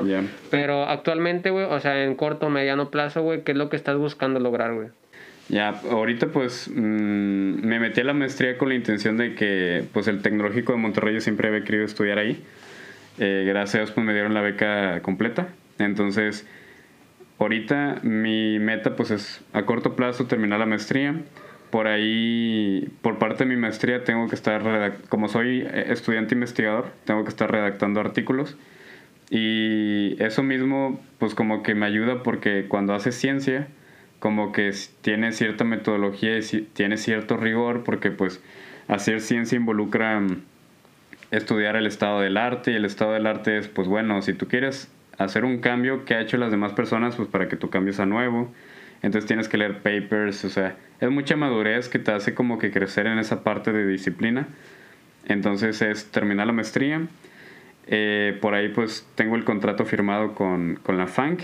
Entonces la idea es pues quizás permanecer ahí por, uno, por un par, par de años y pues permanecer ahí implicaría que yo me mueva a Estados Unidos. Entonces la idea sería cumplir esa parte de experiencia con esa FANC, unos dos, tres años, ya haber terminado mi maestría. Por ahí tengo la espinita del doctorado, pero meramente por realización personal, no tanto por ser investigador. Entonces, el doctorado. Y pues ahorita tengo pues emprendimientos propios, una agencia de software con mis hermanos y una aplicación móvil estilo Uber Eats, pero para la zona sur del estado. Entonces, seguir pivoteando. Al final de cuentas, y pues seguir con inversiones, con acciones. O sea, lo que yo quiero es eh, tener esa estabilidad económica, eh, toda esa independencia financiera para, pues sí, o sea, yo puedo hacer lo que quiera, tener, o sea, tener esa libertad. Entonces, no, me, no quiero dejar de trabajar una vez llegando a ese punto de independencia financiera porque es algo que me apasiona. Entonces, siento que pues meramente estar bien en todos los aspectos, psicológico, social, biológico, con los demás, y pues hacer lo que me gusta. Que de hecho una analogía muy buena, que por ahí a lo mejor se puede quedar las personas, si no mal recuerdo está en el libro de los siete activos invisibles, se llama Maurice Dieck, entonces él, él hablaba mucho en su podcast Dime si billetes, muy recomendable, que, o sea, nosotros somos un carro, entonces, pues en la autopista hay tres carriles, o sea, tú estás en el carril del medio. En el carril de alta ves a los Mustangs, a los Ferraris, así avanzando chido, con sus luces, todo bien bonitos, o sea, tú quieres ser como ellos. Y en el carril de la derecha ves a cómo son carros más lentos, que se van a lo mejor insultando el uno al otro.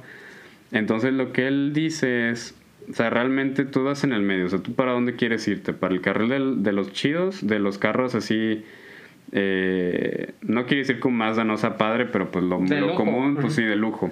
Un Ferrari o así. O quieres irte en el otro carril, pues otros vehículos. Entonces, que tú te vayas al carril de alta no significa que vas a correr a tantos caballos de fuerza al instante, no. Significa que tú estás imitándolos, estás haciendo su ejemplo. Entonces, a lo mejor primero vas a hacer arrancones, luego a lo mejor vas a fallar, te vas a averiar, pero tú estás en el carril de ellos. Entonces esto se relaciona con realmente tú eres el promedio de las personas con las que te rodeas. Entonces tú, gracias a Dios, he tenido la fortuna de rodearme con amigos así como tú, de, de este tipo de personas que realmente hacen lo que les apasiona y te motivan y tienes pláticas para rato. Entonces siempre rodeate de esas personas que, que te hagan impulsar y sí, o sea, realmente que te motiven, que te apoyen, porque no vas, no vas a ser como ellas al instante, pero si estás con ellas significa que tarde que temprano pues vas a ser como ellas. Entonces siempre ponte como objetivo, yo quiero hacer, no sé, como Carlos Bremer, el de Grupo Value, el de Shark Tank. A lo mejor yo quiero ser como Carlos Bremer. Bueno, ¿qué ocupo? Entonces, a lo mejor ahorita tienes 20, 21 años, 18 años, pero tarde que temprano ya estás orillado a eso. Entonces, si vas en ese carril, vas a lograrlo.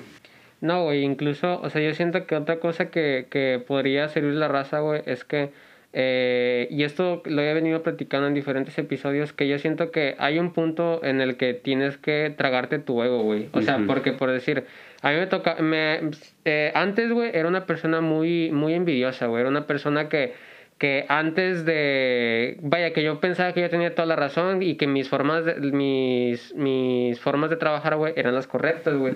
Y entonces eso me pasa me pasó en demasiados ambientes y claro que me pasó en la facultad güey que de repente eh, yo veía me estaba echando ganas en la escuela güey. No era el mejor estudiante güey porque ya en la, en la, facultad ya tenía diferentes responsabilidades y diferentes pasiones entonces no podía cubrir como tal cada una de las áreas al 100% pero claro que me tocaba que te veía no sé eh, por mencionar nombres, güey, porque pues no es nada malo, güey. Este Freddy, güey, veía a Rubén, güey, te veía a ti, güey. Veía gente que era muy talentosa y que le estaba yendo muy bien. Y, y al principio es un golpe al ego, güey. Al principio es un. Estos, estos vatos eh, parece que no se están esforzando y están haciendo mejor las cosas que yo. Con el tiempo. Eh, después de, de llevar terapia psicológica, güey, después de tener un proceso interno en el que me acepto a mí mismo, también entiendo de que, güey, O sea, estas personas son más apasionadas. Eh, no es que no es que no le estén echando ganas, es que ellos llevan demasiado tiempo trabajando en este ambiente y tienen algo que enseñar, güey. O sea, en lugar de ver a las personas que son mejores que tú como enemigos, al contrario, güey, o sea, júntate con ellos para para para poder empaparte de lo que ellos saben. Y como lo venía diciendo al principio, o sea, a lo mejor el conocimiento técnico como tal no lo, no lo adquieres al principio, o sea, como tú lo vienes diciendo, no lo adquieres desde el principio, pero entiendes desde dónde ellos empiezan, entiendes ellos dónde dicen, ¿sabes qué? Tienes que empezar por aquí, o sea, si empiezas por aquí, todo lo demás se empieza a conectar, porque a lo mejor funciona mucho con una imagen que aparece en Facebook sobre la diferencia entre eh, datos, información, eh, conocimiento, ¿no? Que, o sea, la persona que ya es muy avanzada, ya sabe dónde son las conexiones, sabe dónde se hace esa, eh, pues sí, esa sinopsis entre, entre las ideas y sabe cómo llegar a las rutas de conocimiento. Uno apenas está aprendiendo y si te dice, sabes que si empiezas por aquí, la ruta de conocimiento va a ser mucho más fácil, mucho más ligera, pues entonces empieza a juntar con esa gente y, e inconscientemente e inevitablemente en algún punto vas a empezar a, a pensar como ellos, ¿no? Y eso, eso fue lo que yo aprendo no sé si a temprana o a tarde edad, me empiezo a juntar eh, ya sin verlo con, envidia a la raza que es muy apasionada conmigo. Y, gracias a eso, pues empiezo a tener ese, ese, ese crecimiento personal y pues logro, logro eh, conectar con partes de, de, mí que antes no conectaba, ¿verdad? Exacto. Y de hecho, o sea, ahí, ahí, tú estarás de acuerdo conmigo, o sea, no hay un... No hay un bueno, volvemos después de otra interrupción, güey. Ya, ya está llorando mi laptop, mi celular, güey. Ya están llorando, güey. Ya no pueden más, güey, pero... Que caiga la poderosa una nueva. Sí, güey, sí. De hecho, en eso andamos, en eso andamos. Ya poco a poco vamos a ir mejorando ese tipo de cosas, pero... Eh, ¿En qué nos quedamos, güey? En la parte de... Estamos viendo de los ejemplos de nuestros amigos. Ajá, exacto, sí, sí. o sea, yo te decía que... O sea... Ah, bueno, sí, le decía a la raza que, que es muy importante eh, saber con quién te juntas. Y de hecho, pues ahorita estoy leyendo el libro de creativo de Roberto Martínez, güey. Le da mucha publicidad, pero me gusta mucho. No, es, de hecho, cada vez que leo una, o sea, cada eh, artículo que voy leyendo, güey, me sirve para le doy un, valor agregado a lo que yo estoy haciendo aquí, güey. O sea, cada vez que yo leo algo, ah, ¿sabes qué? Esto se lo puedo agregar y poco a poco e ir estando mejorando eh, el contenido. Espero que se note, si no se nota, pues me vale madre. O sea, yo, yo sé, yo sé que... Sí, yo sé que lo estoy haciendo y sé que le está dando un valor agregado a lo mejor a, a como yo me siento, y una de las partes es eso, o sea, que eh, eres, eres, es como tú dijiste, eres el promedio de las, de las, personas que te juntas. A lo mejor un vato va a decir de que no, es que eh, uno no puede decir. Sí, es de que oh, no, uno es único o uno no, no es cierto, de que yo me junto con mis camaradas, pero ellos no me afectan a mí. Es, eh, es inconsciente o a veces es totalmente con, con, intención, pero claro que eres influenciado por no solamente por tus amigos, sino por el contenido que absorbes, ¿no? O sea, todos, no, nadie es 100%. De hecho, es algo que yo vengo diciendo, que nadie es realmente original, O sea, la originalidad nace de la interpretación y de la cantidad de influencias que tú recibes, ¿no? Al momento de recibir diferentes influencias, a lo mejor tu hermano recibe las mismas influencias por decir en la familia, pero no las recibe en los mismos porcentajes, no las recibe eh, eh, en el mismo tiempo, entonces eso es lo que va afectando a la originalidad de cada uno y eso hace que eh, nazca esa nueva idea desde, desde tu interior. Pero como tal, todos somos influenciados por todo el entorno, güey. Exacto. Y algo que también, o sea, lo clásico es que, por ejemplo, también, no sé, leas la biografía de tal persona. Por ejemplo, yo en su momento leí la biografía de Steve Jobs y así. Entonces lees la biografía y tú quieres hacer exactamente lo mismo que ellos. Pero no es así, o sea, realmente yo aprendí que de todas las pláticas motivacionales que tú veas, de todos los podcasts que escuches, de todo, tú llévate, tú llévate lo, o sea, tú llévate algo, llévate, tú puedes seleccionar, pero llévate lo mejor. ¿Por qué? Porque si tú quieres, no sé, ser como, no sé, eres un actor y quieres ser como Brad Pitt o algo, no, o sea, no es, o sea, no puedes seguir su mismo camino, o sea, cada quien tiene su propio camino. Entonces, cada quien escribe su historia y si tú esperas que te pase lo mismo que otra persona, mm, va a ser bien complicado, es como la lotería, o sea, cada quien tiene su camino, cada quien tiene su historia, cada quien tiene sus, sus amigos, su familia, y pues hay que hacer lo que nos toca con lo que tenemos. Y yo creo que eso es lo que define un humano, o sea, la parte de poder interpretar de forma diferente las diferentes corrientes de pensamiento que ya existen y gracias a eso se van creando cosas nuevas, o sea, y se puede extrapolar, o sea, lo, lo chingón de eso es que se puede extrapolar a, cualquier rama de, de, de, cualquier cosa de la que te quieras dedicar, güey. O Exacto. sea, puede, es algo, y de hecho sigo diciendo, eso es algo que, que he venido aprendiendo desde hace poco y lo estoy confirmando con, con el contenido que estoy consumiendo. Que el hecho de poder decir, encuentras una por, ahorita estoy haciendo música, güey, y se me hace bien cabrón que eh, hay un concepto, a lo mejor se me va a olvidar como tal el nombre, pero según yo es una figura. Eh, o una frase, no, creo que es una frase, que haz de cuenta que una frase es una cantidad de información. Eh, bueno, es una cantidad de notas que la puedes, o sea, que es como que única, o sea, es transformar lo que quiero decir, güey, es como si estuvieras creando una clase, güey.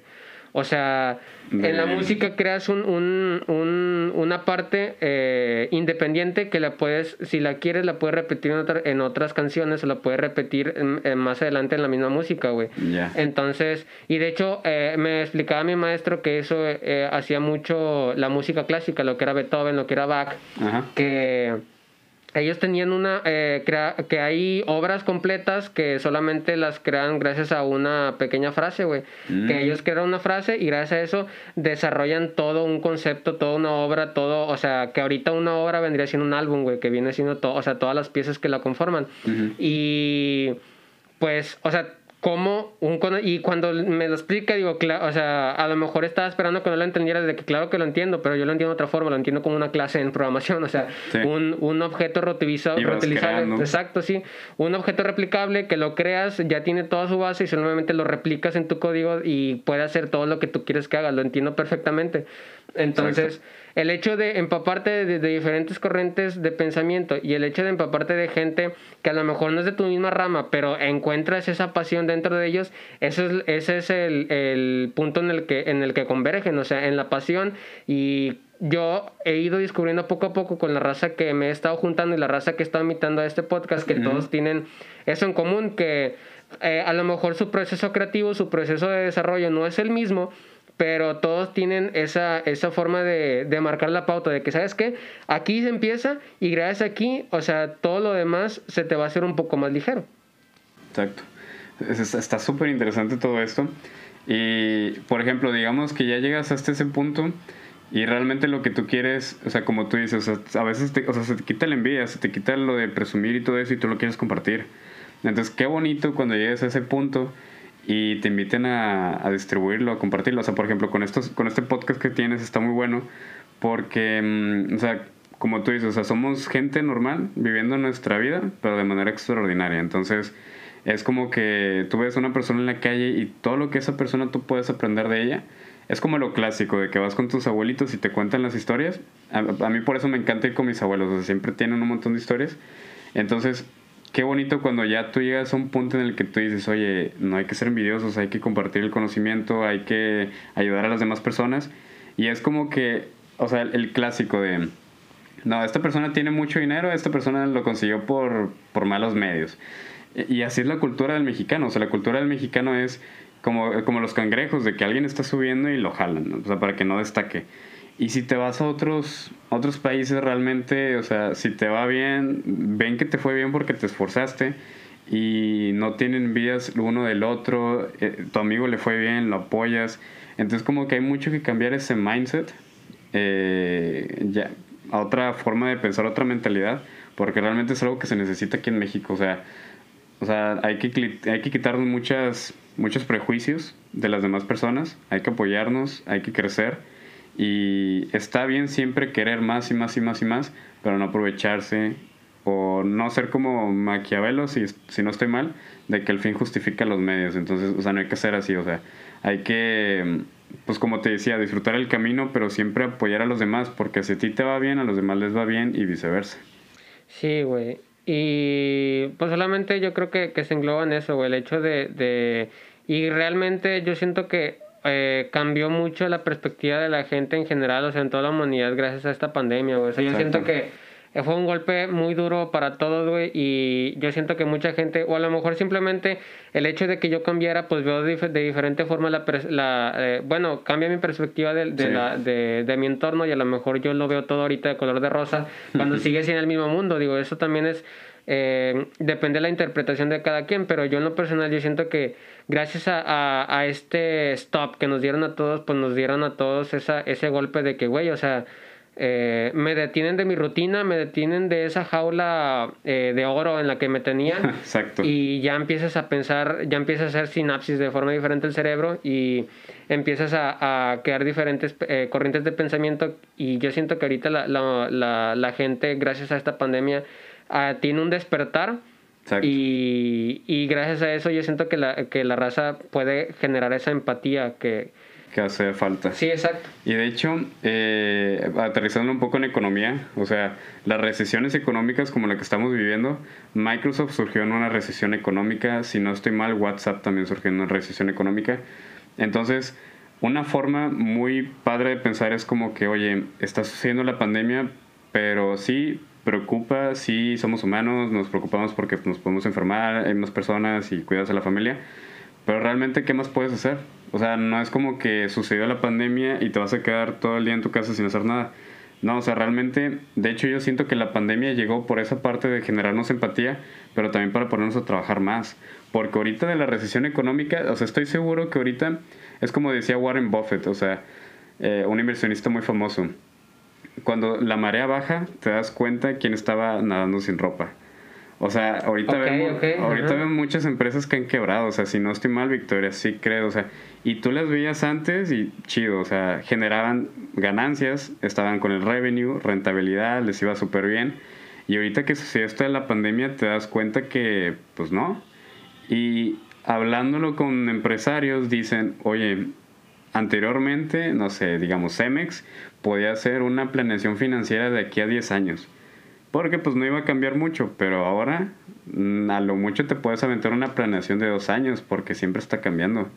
Entonces, está muy interesante toda esa parte de cómo las recesiones económicas realmente de aquí estoy seguro que van a salir muchas empresas muy buenas. Las empresas que ahorita conocemos van a cambiar, y, o sea, simplemente es, ahorita no es época de estar acostados o descansando. O sea, sí quedarte en tu casa, pero sí, eso, estar chambeando.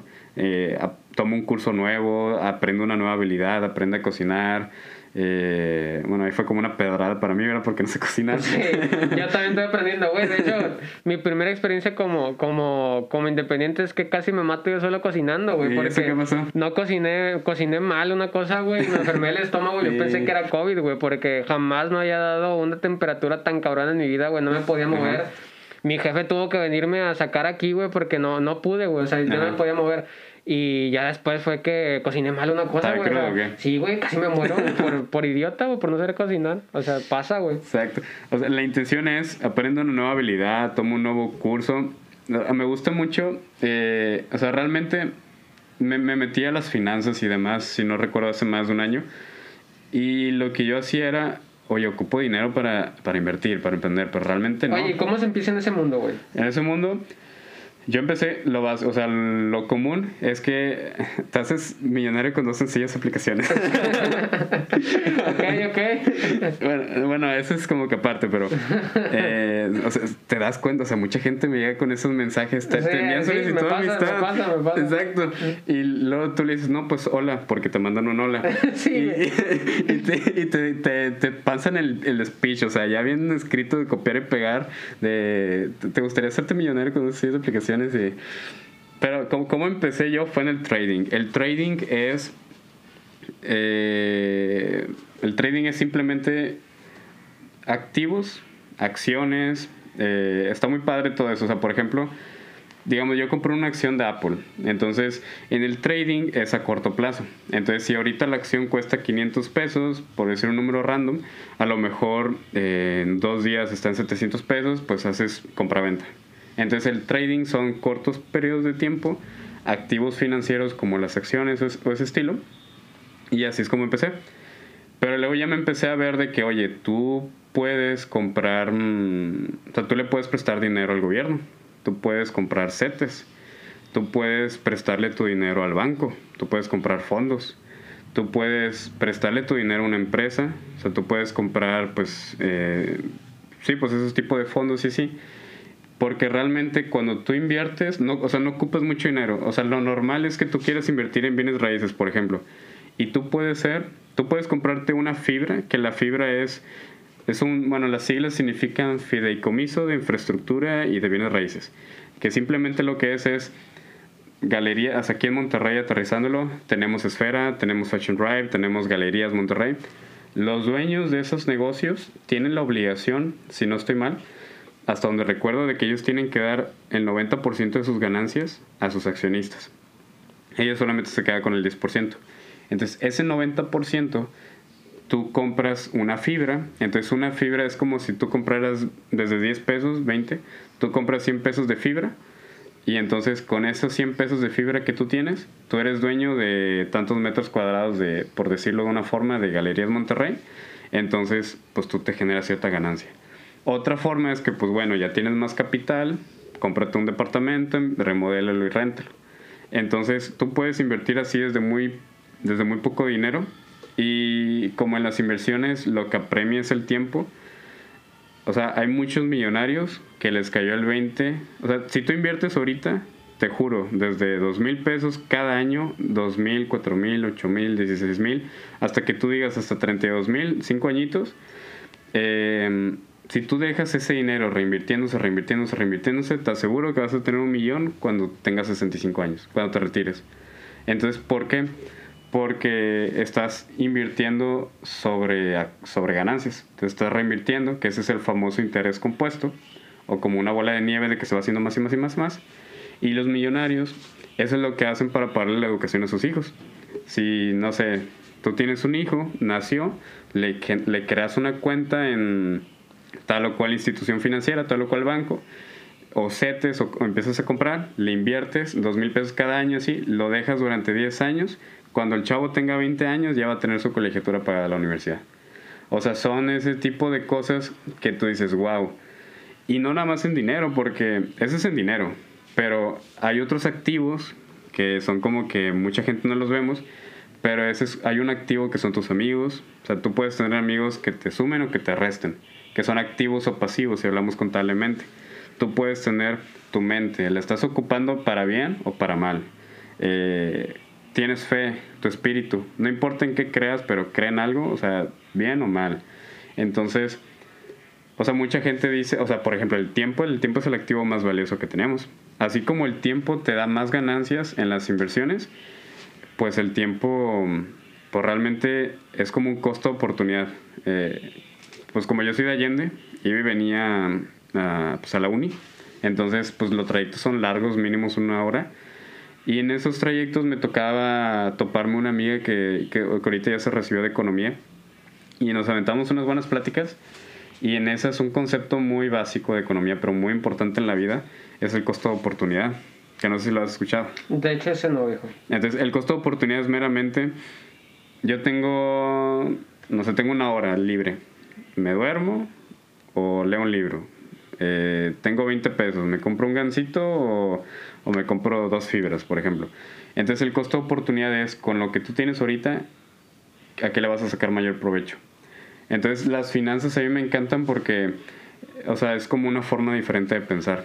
Entonces te apoya tanto para generar capital como para tu vida diaria. Y por ejemplo, si tú le prestas tu dinero al gobierno, tú le, tú le compras una CETE o algo así, eh, el, el, gobierno utiliza tu dinero para crear hospitales, para, para crear escuelas. Si tú le prestas tu dinero a una empresa, pues la empresa lo reinvierte y a lo mejor construye oficinas, contrata más empleados. Entonces es mucho mejor no tener el dinero ahorrado. O sea, sí puedes tener tu fondo de emergencia por si te va mal y lo ideal es que tú guardes si, o sea, si ganas, no sé, 10 mil pesos al mes, guarda 30 mil por si tres meses te las ves negras, pues para que recurras a ese fondo. Pero, mm, o siempre, realmente cuando tú inviertes apoyas. Entonces, es mejor que no tengas tu dinero ahorrado, sino que lo tengas jalando para ti. Entonces, haz que tu dinero jale y esa es la inversión. Esas son las finanzas, generar dinero. Sí, de hecho eso, es algo que, que, ahorita están compartiendo mucho eh, la, pues los influencers o los creadores de contenido que muchas veces de ellos pues no es el ahorro la, y de hecho es, es, es como que una, yo siento que es un arma de dos filos porque por decir, si le preguntaras a tus familiares, o al menos en mi caso, si yo le preguntara a mis familiares o, la, o a la gente eh, pues sin ofender, o sea, o sea, con la raza de, de, de, clase media, ¿no? O la raza que es trabajadora, pues ellos tienen que decir de que no, o sea, ahorra, ahorra, ahorra para, para, para poder eh, sobrevivir más adelante, ¿no? Pero ah, también está esa parte de la, de la inversión para que el dinero no esté estático, esté en movimiento. Sí, y además porque cuando tú inviertes, o sea, así como en la vida, pues o sea, anteriormente con 10 pesos que, o sea, nos compramos la merienda y, o sea, nos sí, alcanzaba. era, era las, las papitas y la coca con 10 bolas. y, hasta, y hasta te para el chicle, estoy seguro. Sí. Entonces, la inflación hace que pues todo suba. Entonces, si tú tienes tu dinero ahorrado, ahí se va a quedar con ese mismo valor. Hay que estarlo moviendo para que tenga más valor. Y hay, muchos, hay muchas formas de invertir. Eh, las, las deudas, o sea, hay inversiones muy seguras. Una inversión muy segura es cómprale una seta al gobierno. ¿Por qué? Porque es muy, muy, muy, muy, muy raro que pues, el gobierno colapse. Entonces, si el gobierno colapsa, o sea, hay países que pues sí ha pasado, pero es más seguro que a lo mejor invertirlo en una empresa que pues sabes que tiene un periodo de vida mucho menor. Entonces, según tu perfil de inversionista, si eres más riesgoso, si eres muy riesgoso, vas a, vas a generar muchas ganancias, pero inclusive hasta en poco tiempo. Si eres más conservador, vas a generar mucha ganancia, pero en largo plazo. Entonces, una inversión que esa es como que la que yo he practicado desde hace, pues creamos la empresa con mis hermanos de agencia de software cuando yo tenía 16, 17 años. Entonces, eh, la mejor inversión que tú puedes hacer es tener un emprendimiento propio. ¿Por qué?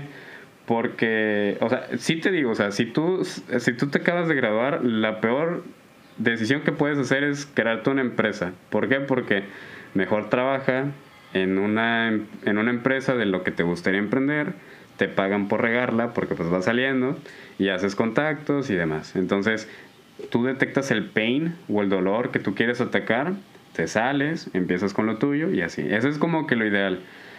Pero no está mal generar emprendimientos en el camino y si tu emprendimiento funciona, va, te, sales de Godín y empiezas con tu emprendimiento. E incluso yo, eh, como te venía diciendo, siento que eso se puede extrapolar a otras cosas. O sea, por decir, eh, yo, la, el, mi carrera yo siempre dije que era mi plan C, güey. O sea, al momento de terminarme, y, pero yo sabía que la tenía que realizar. Entonces, le, me sacrifico, pues decirse, o hago esa inversión a, ¿sabes qué? Pues me voy a aventar toda mi carrera, termino mi carrera. Gracias a Dios consigo un trabajo, eh, pues rápido y puedo tener ingresos. Y esos ingresos solo los estoy invirtiendo a cosas que a lo mejor... proyectos. Exacto, güey. O sea, gracias a eso ya puedo traerme el beneficio de, de estar invirtiendo en, algo que relativamente, no que lo odiara, pero a lo mejor era lo que menos me gustaba. Exacto. Y gracias a eso ya tengo el beneficio para poder invertir en las cosas que realmente me gustan, güey. Exacto. Y además, quieras o no, estás generando contactos, estás haciendo toda esa red.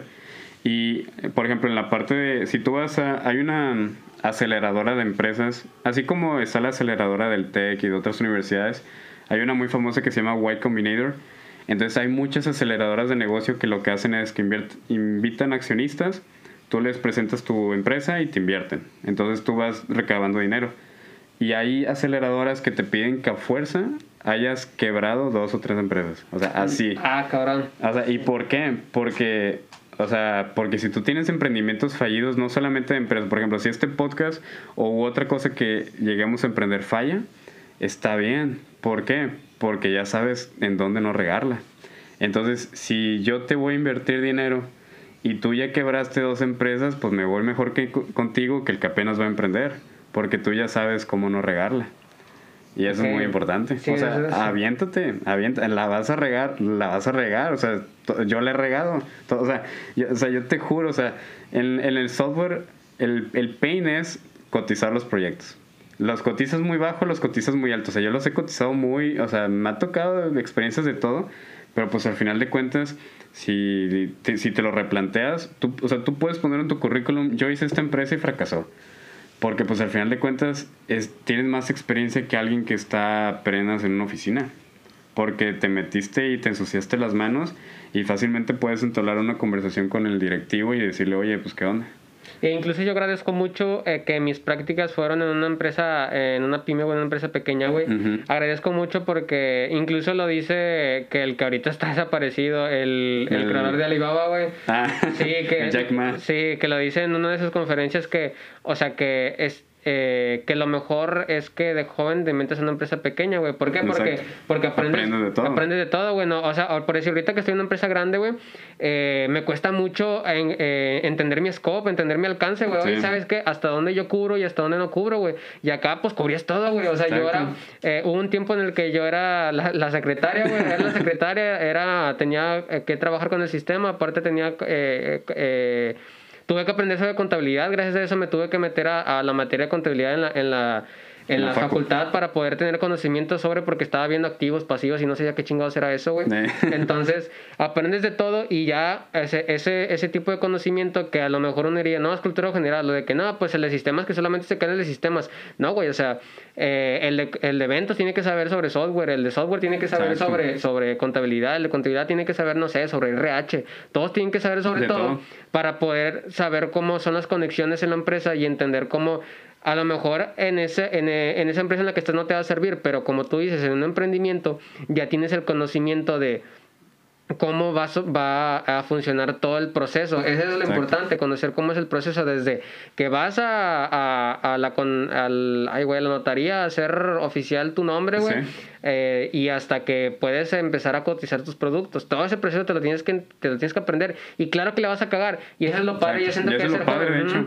O sea, de hecho ahorita yo me siento muy bien siendo alumno de diferentes lados. O sea, por decir, ahorita que decías de que tomo una clase o algo, eso es algo que yo eh, últimamente he estado practicando mucho, güey. Ah, Ahorita estoy en clases de baile, clases de hip hop y de reggaetón, que, que de hecho iba a ser el, el capítulo eh, pasado de este, güey. Sí. Y, güey, son dos pies izquierdos, soy malísimo, cabrón. Soy, las niñas de tres años valen mejor que yo. Me da, mucho- me da mucha risa eso. Sí. Pero yo sigo diciendo, no hay pedo, güey. Tengo chance de regarla. Gracias a Dios tengo la oportunidad ahorita de ser el más malo. Y gracias a que soy el más malo, tengo más cosas que aprender. Eh, y esa es, esa es la, la vuelta a la tortilla. Ese es eh, cuando te tragas el ego de que, güey, no ocupo ser mejor que ellos, solamente ocupo aprender de ellos, ¿no? Y es lo que, lo que decíamos de, pues vete al carril de los carros de, sí, o sea, deportivos. y júntate, vas- con, júntate con, Exactamente. con, con la raza que es exitosa, güey. Pero bueno, si quieres ya para ir cerrando, güey, la Claro. plática estuvo, estuvo chingoncísima, me, me gusta. a lo mejor nunca hemos tenido la oportunidad como tal, o sea, somos del mismo círculo Sí. de, de amigos, pero como tal nunca tenemos la, la, la oportunidad de platicar. Y realmente, o sea, te lo digo de frente, yo respeto mucho todo lo que haces, güey. O sea, independientemente de, de que no seamos muy, muy frecuentes o como tal, güey, eh, yo respeto y admiro mucho lo que eres y lo que has hecho, güey. Entonces, muchas gracias por darte la Gracias, vuelta, güey. gracias. Eh, algo que le guste, eh, de que te gustaría recomendar a la raza, güey, eh, libro, eh, serie, programa, música, güey, lo que tengas que tu corazón, güey. Sí, por ahí me gusta leer. Eh, si quieres, recomiendo dos libros y luego una serie. Un libro muy bueno, me gusta la filosofía. Entonces, un libro muy bueno que leí, no sé, 6, 7 años, se llama El filósofo y el lobo. El filósofo y el lobo lo escribió Mark Rowlands y habla mucho de cómo, cómo puedes apreciar la vida, cómo realmente, como que hacer un stop a la vida diaria y valorar, agradecer lo que tienes. Entonces ese libro lo recomiendo mucho. Eh, para la parte de inversiones y finanzas recomiendo mucho el libro de Maurice Dieck, que Maurice Dieck es regiomontano también. Se llama El inversionista de enfrente y te explica con peras y manzanas literalmente cómo puedes emprender, cómo puedes invertir y pues cómo hacer eh, tu vida mejor. Ese me va a chingar, güey. el- Ese avéntatelo. De podcast, el tuyo. Muchas gracias, Y recomiendo también uno que se llama Dime si billetes, también de Maurice Dieck. Y de YouTube, unas pláticas TED muy buenas, eh, breves, máximo 18 minutos. Hay un dicho muy bueno que dice, si no mal recuerdo, lo dijo Winston Churchill, que dice, un discurso debe ser lo suficientemente, eh, debe ser como la falda de una mujer. Ujú. Hasta está extraño. Dijo, el- un discurso que tú des debe ser lo suficientemente largo para cubrir el asunto, pero lo suficientemente corto para llamar la atención. Ok, sí, sí, sí. Entonces, eh, las pláticas TED, o sea, es un arte dar una plática TED. O sea, el tiempo que tienes que hacer, no te tienes que salir del círculo rojo, tienes que ir al grano. Entonces, eso te ayuda mucho a concentrar tus ideas. Eso es en cuanto a podcast, YouTube y libros. En cuanto a series, recomiendo mucho eh, The Coding Bill Gates en Netflix. Lo que hace es Bill Gates, cómo empezó su fortuna, pero realmente cómo ahorita está mucho en la parte filantrópica. Entonces, por más que tú estés generando el siguiente top of the world industry o tecnología, tú tienes que ver por los demás. Entonces, cómo él está atacando problemáticas de países de África por medio de la tecnología, invirtiendo en jóvenes. Entonces te cambia mucho el mindset de que realmente la tecnología, como tú dices, o sea, no es para mal, tú puedes aprovecharla para bien. Y la película del dilema social, que si no mal recuerdo así se llama, que ese lo que habla es, bueno, tenemos las redes sociales, las redes sociales nos sirven para comunicarnos, para conectarnos, pero por ejemplo, yo, yo, o sea, yo no te miento, o sea, yo llevo una semana, dos semanas sin abrir Facebook, o sea, eh, y, sin abrir Instagram. ¿Por qué? Porque pues nada más, las nada más las abro para lo que ocupo. O sea, no es como que las abre y esté viendo ahí demás contenido. O sea, te habla de hay que ser medido, hay que respetar tu tiempo. Y hay aplicaciones inclusive que te bloquean las notificaciones porque realmente si te la pasas en el celular pierdes tu vida, o sea, se te va el tiempo. Entonces, esa habla mucho de cómo la productividad y pues a grandes rasgos son esas recomendaciones ahorita. Muy bien, viejo. Bueno, yo de mi parte eh, podría eh, recomendar un libro, creo que fue el primer libro que yo dije, ¿sabes qué? Tengo que aprender a leer porque no tengo el hábito de, leer. Es el propósito del año, güey, es un libro por mes al menos. Eh, y en eso andamos, ¿no? Pero el primer libro que leí fue en la, en, igual fue en la facultad, güey, para que veas qué tan chingado estaba. Y fue rentado, fue rentado, fue de la Biblia de la uni, güey. Ah. Eh, un libro súper básico, güey, que es El alquimista, güey, de Pablo Coelho, güey. Ah, eh, aunque, aunque parezca de que, ah, pinche vato, es Pablo Coelho, qué mamador. Eh, es, un, es un libro que la realidad es que tiene un mensaje muy, muy cabrón, ¿no? O sea, no, obviamente no lo voy a spoilar, pero tiene que ver mucho sobre el proyecto de vida. O sea, sí es como que... Eh, tiene ese, ese trasfondo y eh, está muy bueno, ¿no? Yo lo recomiendo. En la parte de música, eh, ya lo había, creo que ya lo había recomendado, pero en la parte de, de Trova, hace mucho que no recomiendo Trova, pero la el género que a mí me gusta es, es, es, trova porque significa muchas cosas. Significa protesta, significa originalidad y significa también eh, que no hay muchas reglas en la parte musical. O sea, no ocupas eh, mucho conocimiento para empezar a hacer trova, pero la trova más estilizada tiene muchos arreglos que no tienen nada que ver con lo que realmente, con el, pues con el patrón que se sigue actualmente en la música, ¿no? Entonces, lo que yo recomiendo para empezar a escuchar trova es un trovador muy, muy ligero que se confunde mucho con la balada, que es este Edgar Oceransky. Mm. Este chavo, eh, bueno, este señor... ¿De qué país es? Es aquí mexicano. mexicano. No me acuerdo, no sé si es de Puebla o Oaxaca, algo así, pero él, eh, es mexicano. Eh, su música está muy, muy digerible y la que yo podría recomendar así en especial es una canción que se llama Cuéntame, que... Y le recomiendo que la vean del video completo en YouTube porque él, o sea, combina la, la música con la poesía. Entonces, a veces hay poesía al principio, en medio o al final. Entonces, él, en esta canción al principio hay un poema porque Cuéntame se trata sobre su papá. Al principio está el poema, el poema dura como tres minutos y la canción otros cuatro minutos. ¿Por qué le recomiendo eso? Porque la, el, el, poema con la canción se conectan muy bien y el mensaje que tiene que dar sobre los papás, a mí me encanta el tema de amor de papá, güey, porque eh, yo yo realmente eh, he aprendido últimamente eh, cada vez más a valorar mucho a mi padre y me gusta mucho el, el concepto de amor papá, incluso si algún día tengo la fortuna de ser papá. Eh, yo siento que va a ser una responsabilidad muy grande para mí porque realmente he experimentado ese amor y, y me gusta mucho compartir sobre eso, ¿no? Entonces, yo le recomiendo en, en música a Edgar Seransky, el libro El alquimista, y pues en series creo que no, güey. Hace mucho que no veo alguna serie. Ahorita está el mama, el mame de, de WandaVision, güey. Dicen que está bueno, no lo he visto. Ah, de Disney. Sí, de Disney. Entonces, pues ahí sí tienen chance, eh, eh, pues échensela porque pues, el, mame por algo es, ¿no? Sí. Y otra, otra que tendría que ver con el proyecto de vida puede ser En Busca de la Felicidad, güey. Ah, en donde sale Will Smith. Sí, yo siento que es un, es un mensaje muy bueno también el que da. Muy bueno. Y, ¿qué más, güey?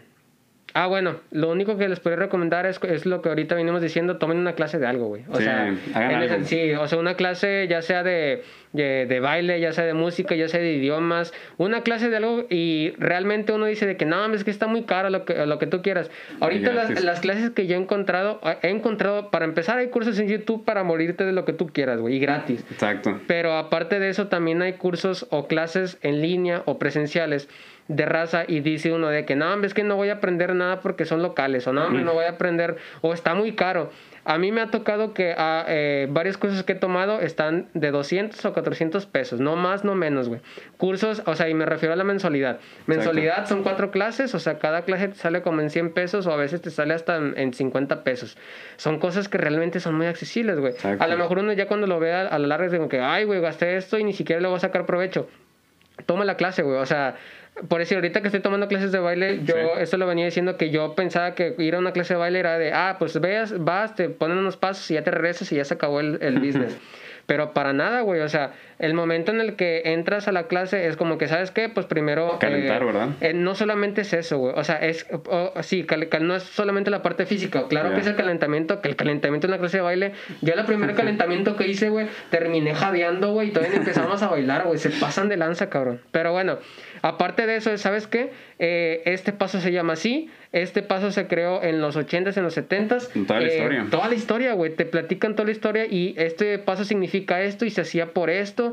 Y este vato lo crea porque existía esta necesidad. Entonces yo salí de la clase eh, extasiado, güey, porque yo no sabía que iba a aprender historia, güey. O sea, llegué Sí. y dije, no, entonces la clase que tomes, güey, sea de lo que sea, no solamente va a ser el conocimiento técnico, güey, vas a traerte información de otro tipo de cosas, güey, y eso te nutre de una forma muy cabrona, güey. De hecho, a mí me gustaría agregar ahí dos cosas. La primera es, es como el, el- hay un concepto muy importante, es como, bueno, yo te meto mi lana y en cuánto la recupero. O sea, el Ajá. retorno de la inversión. O sea, si tú metes un curso de 200 pesos, estoy seguro que con eso que aprendiste con el curso de 200 pesos vas a ganar más que el doble. O sea, vas, vas a, vas a cobrar más. Esa es una, o sea, todo lo que ganas. Y la otra, este- esta es una anécdota muy chida.